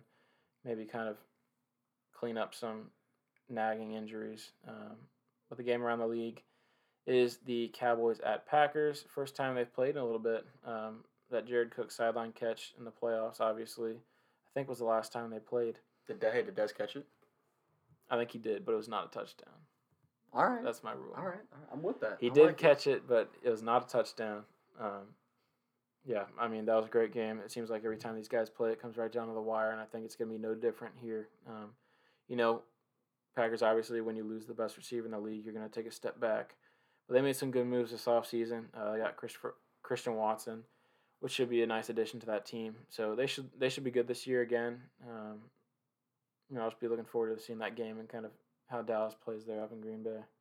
Yeah, no doubt. Maybe a lower scoring game people think. I think that Green Bay defense can be better than last year. I think they got I got better with adding a couple pieces in the middle there with Quay Walker and uh, Devonte Wyatt. So this should be a lower scoring game potentially. Maybe people may think on the surface with you know Dak Yeah. versus Aaron and all that stuff, but it may be a low scoring game, defensive battle. Wouldn't mind seeing it there uh, out in out in Green Bay in the cold. Um, Chargers go to go to San Francisco. A short trip up north to San Francisco um, in week eleven, week ten. Yeah, week ten. Sorry. Uh, Sunday Night Football though, playing prime time. Uh, Joey versus Nick should be a really good matchup. Um, should be a really, really, really good game. It's like one of the best games of the year if I had to call my shot now on this. Um, outside of like your divisional games you may see, which gonna be a lot of really good divisional Yeah. games across, the, especially in the AFC this year. But um, maybe one of the best non-divisional football games we'll see all year. Um, two really good teams. I think they match up nicely. I'm gonna give the edge to the Chargers though. I think this is where they kind of like I said get on their roll here. Um, they're coming off uh, I think a win against the Falcons in Week Nine. They're healthy off the bye in Week Eight, so I think they're kind of coming out with some confidence. I think again, Justin Herbert just plays better in prime time. I don't know what it is. He's one of those guys that performs better in the bright lights. Um, and I just don't know if that offense uh, of San Francisco can keep up with the Chargers offense. Um, I don't also love their DB room, so at least at the moment. So I think uh, Chargers pull out pull out pull pull it out here um, and kind of start. This really kicks off their, their role here um, with with with a win against a good team uh, on the road, prime time. And then my I guess I forgot to mention my matchup of the week. Um, got caught up in, in this really good matchup here with the Niners Chargers, but uh, New Orleans Pittsburgh, a couple teams that I think um, match up a little more similar than we think. I think two teams with, with solid defenses and um, kind of changing offenses. We didn't really get to see a lot of Jameis in that New Orleans offense, and they've certainly retooled that offense with the, namely getting Chris Olave. You know they lose Terron Armstead, but I think they they'll probably fill in that offensive line room okay. I mean that's a team that's notorious for developing offensive yeah. linemen um, and always having really good really good O line. So um, you know, hopefully Kamara's healthy that week. Um, she'll be able to meet kind of Kamara versus Najee. Um, really love those two running backs. Um, two very similar running backs, I think I'll say as well. Um, but could be a good game for Kenny Pickett. Wouldn't wouldn't mind seeing him play. It's at home, so uh, New Orleans has to go up to, go up to the cold where they you know they play in a dome, probably practice inside too. So a little warmer out there in, in New Orleans than it is in Pittsburgh. So should be a good game. I'm, I'm again one I'm looking forward to seeing. I want to see Kenny Pickett do well. He'll definitely be starting by week ten, so should be a good one. Yeah, I definitely hope New Orleans wins that. Obviously, yeah. be an NFC team. Um, but yeah, that'll be a good game. Uh, as we roll to week eleven, um, the Ravens play the Panthers. They host them in Baltimore. Uh, I'm gonna say that's a dub for the Ravens uh, for the sheer fact that they're hosting and the Panthers aren't very good. It doesn't take too much knowledge to chalk that up as a dub. Brian knows uh, ball. You know ball with this one. Now, obviously, we could have 15 injuries and lose that game, and I wouldn't be surprised because some reason we can't stay healthy the past few years. Uh, each year we've had the worst COVID outbreak in the league. I don't think that's a big issue anymore, really, but I don't know what the policies officially are for this upcoming season and if they could change, honestly, with another outbreak. Um, but for the time being, fully healthy, fully staffed roster with no impactful injuries. I'm going to say that's a dub for the Ravens, bringing them to eight and two. I want to say eight and two on the yep. season, and then the game around the league is the Eagles at Colts. Uh, kind kind of trying to switch up the teams that we're picking here. I know we both picked the Eagles and Colts already, um, but it's just a matchup that kind of jumped off the screen when I was looking at the you know week 11 matchups. I think that'll be a really good game. You know, not too bad travel for the Eagles and two teams that are really competitive. I think vying for similar spots in their respective conferences. So I think it'll be close to the end. Carson Wentz Bowl, Philly yeah. versus Indy. Um, mm-hmm. No, it should be a good matchup. Again, I'm two time, two teams I'm higher on uh, on than most, so I like that matchup there a lot. Uh, Chargers get the Chiefs at home in Los Angeles uh, in Week 11. I'm gonna give them the dub here. I think they're gonna split with KC. Um, they'll split with Denver as well. So I'm gonna give them the dub here against KC, thinking that they lose Week Two uh, on Thursday Night Football. So um, give them the dub here against against the Chiefs, bring them to also eight and two uh, through week eleven here. My my matchup across the across the league gonna be another AFC West matchup. It's gonna be uh, Vegas in Denver. Um, get a hard place to win in Denver, but I think these two teams, um, I think most would say they're probably, you know, three and four in, in the league in terms of on paper rosters right now. Um, a lot of people like the, the Chiefs draft and kind of put them back in two, um, two or one, whatever you had them at, you know, lower before they probably jumped up one spot. So um, I think it'd be a good matchup. It'd be a pivotal matchup, is why I kind of put it on here. Um, I just think that it, you know if Denver loses this one, they, they could be you know they could be back kind of where they started, almost at ground zero per se, with trying to fight and claw for a lead. But if Vegas if Vegas loses, they could be out of the division race at this point, potentially out of a playoff spot if they lose this game. Um, just looking at how loaded the AFC is, with the AFC North could potentially field three teams. Um, you know, AFC West could certainly field three teams. So I think it's just a, a, a, probably a must-win game for, for Vegas. I don't know if they're going to in Denver, so I'll probably give Denver the nod this week since it's in Mile High. Tough place to win, but uh, it should be a really pivotal matchup for the playoffs. Yeah, uh, like you said, it'll be very high stakes game there coming down the stretch of the season. See who can kind of get those final spots in the playoffs. Uh, week 12, as we kind of round out this schedule, uh, the Ravens travel to Jacksonville to play the Jags, another one of their longest trips of the year. Not leaving the time zone though, luckily, uh, was very beneficial traveling. You just kind of stay on the same body clock time. I want to give them a dub here, um, bring them to nine and two on the year. Um, just really not too many challenges in the schedule to this point. And, you know, playing a fourth place schedule with all the injuries we had last year is really beneficial, especially here. To kind of get down the stretch of the season. Um, you know, nine and two should be right there at the top of the AFC, and I think you know they have all the tools to do it. I wasn't really high on the Ravens, honestly. Um, even on winning the division, I'd say they probably have as good a shot as anyone else in the division of winning it. But now after the draft and you know the inevitable roster cuts and moves that I think they're going to make, I think they're you know as good as anyone when it's all said and done when they stay healthy. Um, but you don't need your best when you're playing the Jags, um, a team that's not all that great that made really questionable moves. You know, acquired the right guys in the offseason, but for terrible prices. Um, so they don't have too much cap left. Um, it just seems like they had a lot of cap, and they said, okay, let's spend it all. Um, and if we have left over, we'll give the guys we signed more. Um, so it didn't really make a whole lot of sense, but I think the Ravens win this one. Uh, they've never really had a problem handling the Jags, and the Jags are very mediocre to say the to say the most about them. Uh, I don't think they're going to make too much noise, especially in the loaded AFC this year. Uh, matchup around the league: Rams, Chiefs. Uh, the Rams travel to KC. I'm going to give the the Chiefs the dub. I think it'll be a good game. Teams pretty similarly matched. Uh, very well could be a Super Bowl matchup last year or this year. Um, just two really competitive teams that should be right there at the top of their conferences, and I think, you know, the Rams take a trip up there, and it's going to be a really good game to the end. You know, we watched it back before, you know, when Jared Goff was the QB. I think it was like a 54 51 final in the 2018 mm-hmm. season. Just a crazy back and forth game, but I'm going to give the Chiefs a dub here. I think that's a really good game. Uh, I think mediocre for the Jags is putting it very nicely, um, nicer than I put it earlier. So, um, but yeah, no, Rams Chiefs should be a great game there in uh, Week 12. Chargers are going to play in Arizona Week 12, and that's a W. Um, again, they're to keep the train rolling here. Don't love Arizona's roster. They they may take the biggest step back of any team in the league this year. Um, I just don't love their team at all, especially defensively. So um, they've built it very poorly over the past few years in terms of the draft acquisitions. So I'm going to give the Chargers the dub here in Arizona. Not a super far trip for them, staying in the time zone like Brett said. So um, shouldn't be too bad there on the body clock traveling. Um, like you mentioned with the Ravens, I'm gonna go really matchup across these would be Green Bay in Philly. Uh, Sunday Night Football. Uh, should be a really good game. Again, I think if it wasn't in Philly, I maybe wouldn't have picked this game, but it's in Philadelphia, prime time. Um, maybe a low scoring game again here. A couple couple solid defenses. Um, would love to see Philly pull off the upset. I think I'm gonna take Green Bay though, but um, wouldn't wouldn't shock me if Philly pulled off, pulled off the upset here at home on, on in prime time.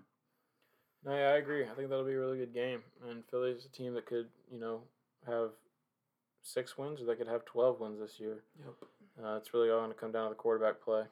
Uh, we are on week 13 now, I believe, and the Ravens host the Broncos. Um, you know, revamped roster. I think this could really be a toss up game for the Ravens. Uh, they probably have three losses after this week. I don't know which three. I'm just predicting that it's going to be the Patriots, Bucks, and this game you know, a game that really the Ravens should win on paper. Uh, the Broncos, you know, are a good team, but they gave away a lot in that trade for Russ, kind of putting all their chips in the quarterback room. Uh, they have good receivers, but beyond that, they don't have a whole lot. Um, I'm going to give the Broncos the dub here just because I don't see the Ravens winning every game they should, obviously, um, or else they would be. I mean, they're favored in more games than most. So I want to give them the L here. I just think that it's a tough game, tough matchup. Um, and I think Russ, you know, we beat him pretty bad in Seattle a few years ago, so maybe he'll have that in the back of his mind. Yeah, that's be a really good game. Um, like that game a lot there, that matchup. Uh, uh, Ravens Broncos um, matchup around the league for the week. What you got? Yeah, I got the Dolphins at Niners. Ooh, I like um, that one. A good like game. That. I think the Niners win. I mean, that's a brutal, probably like a six-hour flight for the Dolphins. But I like the Niners. Um, you know, they're a team that's kind of flying under the radar here this offseason, I think. I don't know what their plan is really anywhere um, along that offense, but I think their defense is going to be what it is normally, um, and they're going to do well against the Miami offense. Yeah, I like that. I like that pick a lot. Like I said, a really good matchup, intriguing matchup in terms of kind of skill sets brought to the table there by each offense. Um, but I think you're right. I think you're right. The defense for, for San Francisco kind of overwhelms that Miami offense a little bit, maybe. Um, let's see, we're week 13 here. Chargers are going to go to Las Vegas and play the Raiders. Um, I think that's a W. Uh, I, I personally don't think the Raiders are going to be all that they've been cracked up to be this offseason. Um, their O line is not much better at all. They have they don't like either of their tackles to be honest. Like, Kolton Miller's good, but I mean, he's I don't think he's he's probably the fourth best left tackle in that division, behind Rashawn Slater, Orlando Brown Jr., and, and Garett Bolles. So, um, especially with the edge rush Joe that the Chargers present to them, um, don't love the rest of their offensive line. It's kind of bad. Uh, they lost Rodney Hudson a couple, or I guess uh, before 2021 season. So, um, kind of searching for answers there on the interior as well as at the right tackle spot. Um, Alex Leatherwood really hadn't panned out for him, so I'm going to take the Chargers here to sweep the Raiders and to go four and two in the division here. Um, I just said they'll likely lose to the Broncos in Denver. Um, we'll get to that game here in a little bit. Uh, well, I think the Chargers keep it rolling here with this W in in Las Vegas. Not again, not a super far trip for them. They, sh- I, they should have won the game in overtime to end the year last year and gone to the playoffs, but um, couldn't put out on defense. So I think their defense is a lot better, and if that's what if that's what kept them from winning the last one, um, I think they're gonna get this one done in, in Vegas. And matchup around the league, um, talk about this team a lot, but just playing a bunch of good games and playing a bunch of good matchups, and team I like a lot. So it's gonna be uh, Cowboys versus the Colts. Um, maybe a really good game. I think the Cowboys probably pull this one out and kind of a road upset, a big road win for Dallas. Um, I don't know. I just think this is a game that Indy maybe didn't didn't ball out for. Um, they they they lose some head scratchers. Um, they play some good games, but they're also going to lose some some games they maybe shouldn't, or you know just good games. So I think Dallas is maybe better than them. So I'll take the probably Dallas probably a little, little less beat up. Um, in the AFC, maybe a little beat up a little bit more. So Dallas in the NFC least, so they're going to get not beat up that much. So right. give Dallas the dub here. Yeah, I like it. That'll be a good game. Um, another competitive game. I think teams, you know, there's more probably going to be more bad teams this year. There's a lot more really solid teams that could, you know, make a run at the Super Bowl. Probably ten teams, honestly, in the league that make it to the Super Bowl. And I say, all right, I'm not that shocked. Um, that's just how it is this year, especially in the AFC. We get to week 14 here, kind of rounded out our final five weeks of this episode. End of the season predictions. The Ravens travel to the Pittsburgh Steelers and have their first road division game of the year. I'm going to say that this is a W. Uh, I just don't think the Steelers have the roster. I mean, they have Pickens, but and they have Pickett, who's probably starting at this point. They have the defense, but they don't have really any corners at the moment, and I think that's what you need the most to kind of facilitate that defense. You have Minkah uh, but it didn't really make any moves that I think they wanted to on the defense this offseason. I think that's going to, you know, be their Achilles heel this year. And, you know, most people are thinking, all right, they have the defense, but I think their defense is going to be what's holding them back, especially on the on the outside and really outside of Minkah. Uh, they have Minkah, Cam Heyward, and T.J. Watt, all really good guys at their position. But other than that, I don't think anyone's going to come through for them this year, and I think they're going to take a step back. I think they'll be probably nine wins maybe eight wins, but I just don't see the Ravens losing to them. So I'm gonna give them a dub. That's gonna be ten and three through thirteen games, and then my game around the league is gonna be the Patriots at the Cardinals. Gonna give the Cardinals a dub. Uh, a little bit of flight for the Patriots, and I think you know that's a good matchup. Two teams that have similar holes and similar strengths. But I'm gonna give the Cardinals a dub, probably a two score game. Yeah, I like I like that matchup a lot. Um, again, two very different teams, but um, similar in kind of where they're gonna they're gonna fall in terms of their division potentially. So like New England in that one personally. Well, so Chargers are gonna have the, the Dolphins in Los Angeles that week, kind of getting home from a two game uh, road road stint. Uh, granted, not very far, being in, in Arizona and Las Vegas, but they get back to LA. Get the Dolphins. Um, not big on the Dolphins' defense this year, to be honest with you. I know some people like it a lot. I'm not huge on it. I think the Byron Jones contract really bit him bit him in the behind a little bit. Um, mm-hmm. Don't love that linebacker room, so um, I'm gonna take the, the Chargers here against the Dolphins this week. Uh, keep again, keep it rolling. They're on what like a you know going back to the Broncos game, a one, two, three, four, five, six, seven game win streak here. Gonna come to an end pretty soon, but I think that they get this one done against the Dolphins. And matchup across the league, uh, like I said, we're kind of trying to diversify our picks a little bit here. Um, we go with the, the Vikings at at the Lions. I got a couple young pieces, the Lions that I, that I like a lot, and you know Penei Sewell, Williams, Aidan Hutchinson. So um, should be potentially a matchup for their young young stars to kind of show out against a, a lesser, not a lesser opponent, but lesser in terms of uh, probably a bottom third team in the NFL next year in the Vikings. Just like an aging roster. It's in Detroit. Maybe it, again a chance for them to kind of show what they've got. Um, you know, Jameson Williams definitely playing by now, definitely healthy by now, uh, definitely comfortable in, in the, in the offense. So uh, would love to see him go off against a, a mediocre secondary per se, especially a mediocre corner room. I know they drafted Lewis Cine, but um, don't love that corner room in, in Minnesota. So I'm looking for a game there for Jameson Williams to break out again. Just a, a game I'm looking for to see some young stars kind of shine for, for the for the, the Detroit Lions. Definitely. Uh, we get to week 15. The Ravens have another road division game at Cleveland. Deshaun Watson's probably playing at this point. I'm going to say it's an L for the Ravens, bringing their record to 10 and 4. Yep. And I think, you know, it's a game that could really be close, a game that the Ravens could win. Uh, I just don't think they will. For some reason, the Browns always stay pretty healthy as well. Um, they have a couple injuries each year, but it seems like they're always one of the healthiest teams. And then a game around the league, I think Giants at Commanders, a divisional matchup. I think two teams that are kind of vying for that third spot in that division. Um, I think it'll be a good competitive game, but I'll give the Commanders the dub. Vying for the third spot in the division, as well as vying for the first overall pick. Um, They could be. Maybe not with Washington, but we'll see. Um, but again, good matchup there, divisional matchup. Um, again, trying to diversify uh, the picks here a little bit later in the season. Week 14, 15, 15. 15 yeah, 50, yes, 15. Um, Chargers get the Titans in Los Angeles, and this is a game they should win. I mean, this is where the the winning streak comes to an end. I think they lose to the Titans in a game they should win. Um, just just a team that I think matches up well with us. To be honest, they're really good, really, really, really good run game. Um, Malik Willis again could be starting by then. They get a really dynamic run game with him in the game. Um, I just think they match up match up well with us. They're really physical defense, really physical front seven. So um, I think that's again just you're gonna lose a couple games you shouldn't. I think the Chargers have won a lot of the games they should so far. Maybe a couple they maybe shouldn't have. Again, like the one in in San Francisco. But I think this is a game that they lose that they shouldn't lose. Um, bring them to ten and or eleven and three here through fifteen weeks of the season. But um, yeah, eleven and three. So um, but I think the loss to the Titans. Now my game around the week is going to be Cincinnati uh, and Tampa Bay going to Tampa. Um, pretty far trip south for Cincinnati. They're going from Cincinnati to Tampa. Um, could be worse for them, but certainly not a great place to go play. Um, I think I'm going to give Tampa the dub here. I think Tom just kind of one of those games he finds a way to win late in the. I think they're down in the fourth quarter by ten maybe, and Tom just finds a way to win. It's just one of those signature Tom Brady wins, fourth quarter comebacks. So I'm gonna give Tampa the dub here. Yeah, I like that game. Uh, kind of two teams that I haven't really seen matched up in a long time. It's kind of a matchup you see every four years. Yeah.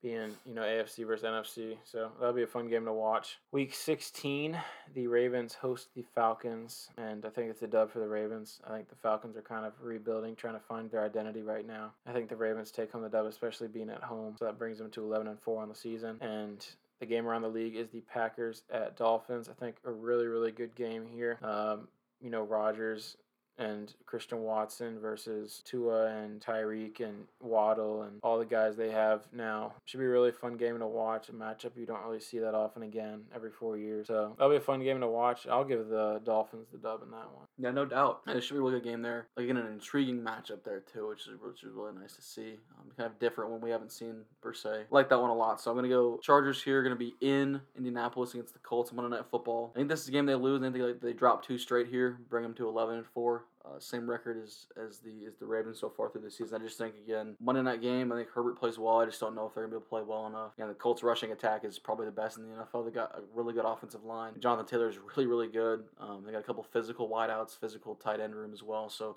I just think it's again maybe a game they should win, but. Uh, after coming off a loss, I don't know if they quite bounce back like they should on the road. So, like, in Lucas Oil is a really good home environment for them, especially late in the season. Pivotal game for I think both teams. So I think the Colts come out on top here. Chargers kind of drop two straight after reeling off seven wins in a row. They drop two straight losses here. And then my game around the league is gonna be uh, Raiders at Steelers. Uh, I think this is a make or break game for the, for the Raiders at this point. I think if they lose, they probably gonna have to win out at this point in their, in their schedule. Uh, I don't think they're going to potentially against Steelers. I think looking for Kenny Pickett to maybe have a kind of a, almost a breakout game potentially against a what I think is a not very good Vegas defense outside of Maxx Crosby and Chandler Jones. So don't love that defense there potentially in terms of a matchup for them. So gonna go with gonna go with yeah I'm gonna go Steelers in this week. Yeah, All right. Steelers for sure. Yeah, I like that pick. It's a little bit of travel. Um, final two games here we each have for y'all. Week 17, uh, the Ravens host the Steelers, second to last divisional and game of the year. I give the Ravens the W here, putting them at 12 and 4 on the season. I think right around 12, 13 wins is where they could end up if they stay fully healthy throughout the year, just based off the schedule they have. I think it'll be a dub, regardless of who the Steelers have at quarterback. I don't see them losing to them, especially at home. And then the game around the league is the Bills at Bengals. Really, really fun game to watch here. A first place matchup in the AFC.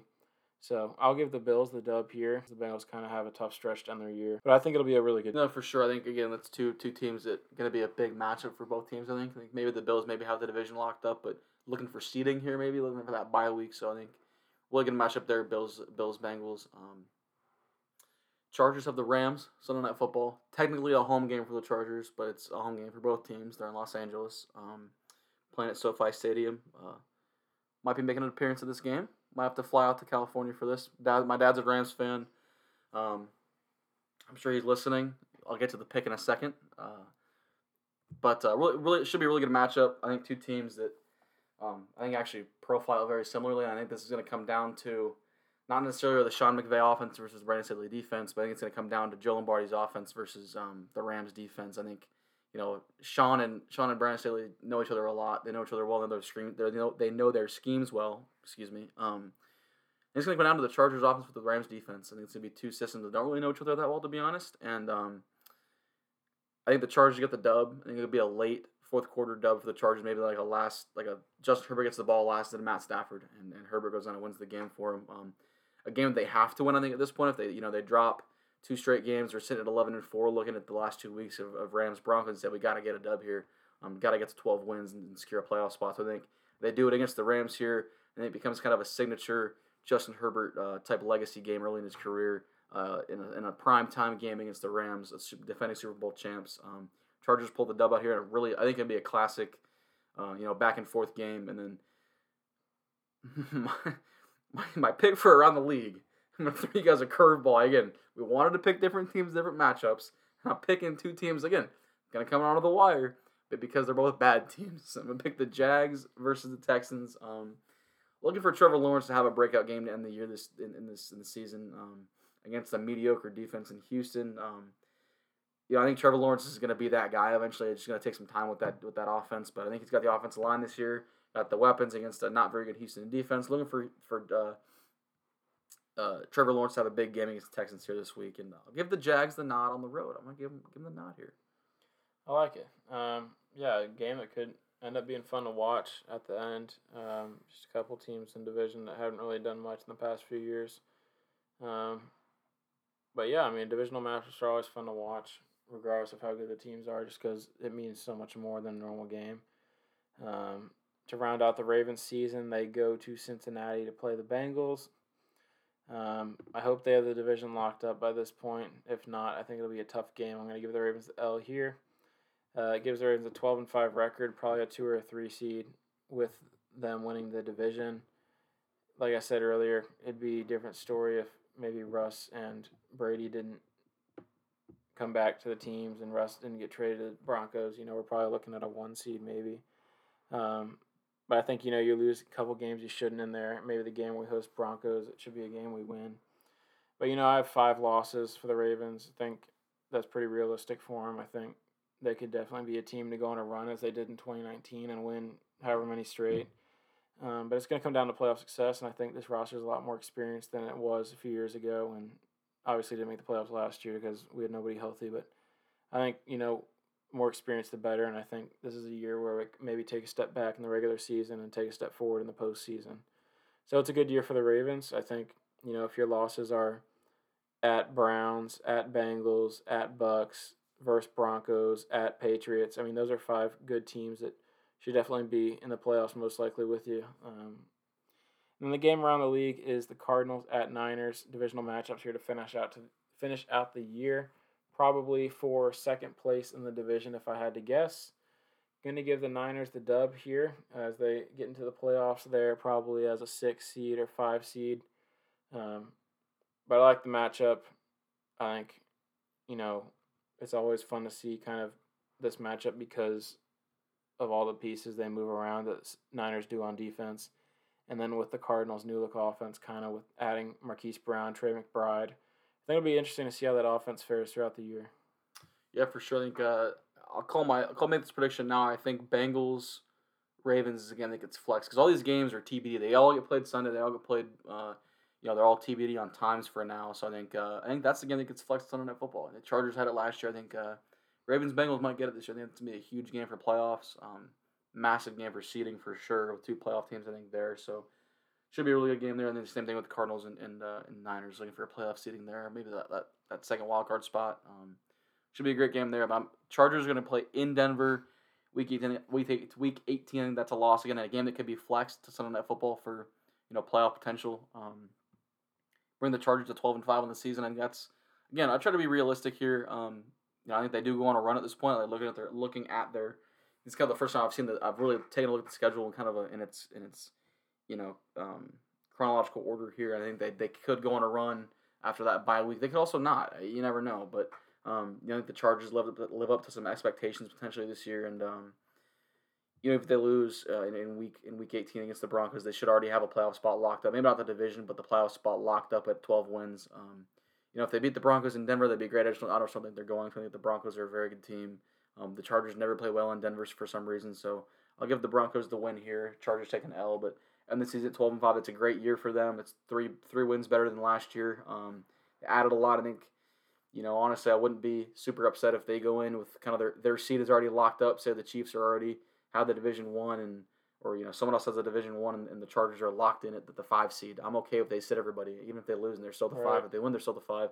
Wouldn't mind sitting everybody, getting everyone a rest because um, you know the Chargers. I think they know they're not just playing you know for for their October games. They're playing for February games. So that's the goal, and I think that that's what the goal should be, and that's what the goal should be for every team. But so for especially for a team like the Chargers that's made a lot of moves, they've got do it at quarterback. So um, 12 and 5 should be, you know, I think it's realistic. That's what most people are going to have the Chargers at this year. I think it's 12 and 5. Um, you know, lose a couple games you maybe shouldn't, like the like the Titans game, uh, maybe the Colts game too, but win a couple games you maybe shouldn't. Uh, so it should be a really good season for the Chargers. I'm really looking forward to it. it should be exciting. Um, and my game around the leagues, I mean, is going to be uh, Patriots versus uh, versus the Buffalo Bills. Um, I think the Bills are getting a little too much love right now. Just people are like anointing them as like this 15 win team that's to no doubt get the first seed in the AFC, and um, I don't know if that's the case. I'm not really sure. I think the you know the Pats could give them a, run early in the season. I think this would be a huge game for the Pats for playoff in terms of getting a playoff spot, and I think that's to be a big game for the Bills in terms of maybe locking up that, that bye week or you know locking up the division. So um, should be a really good game. I think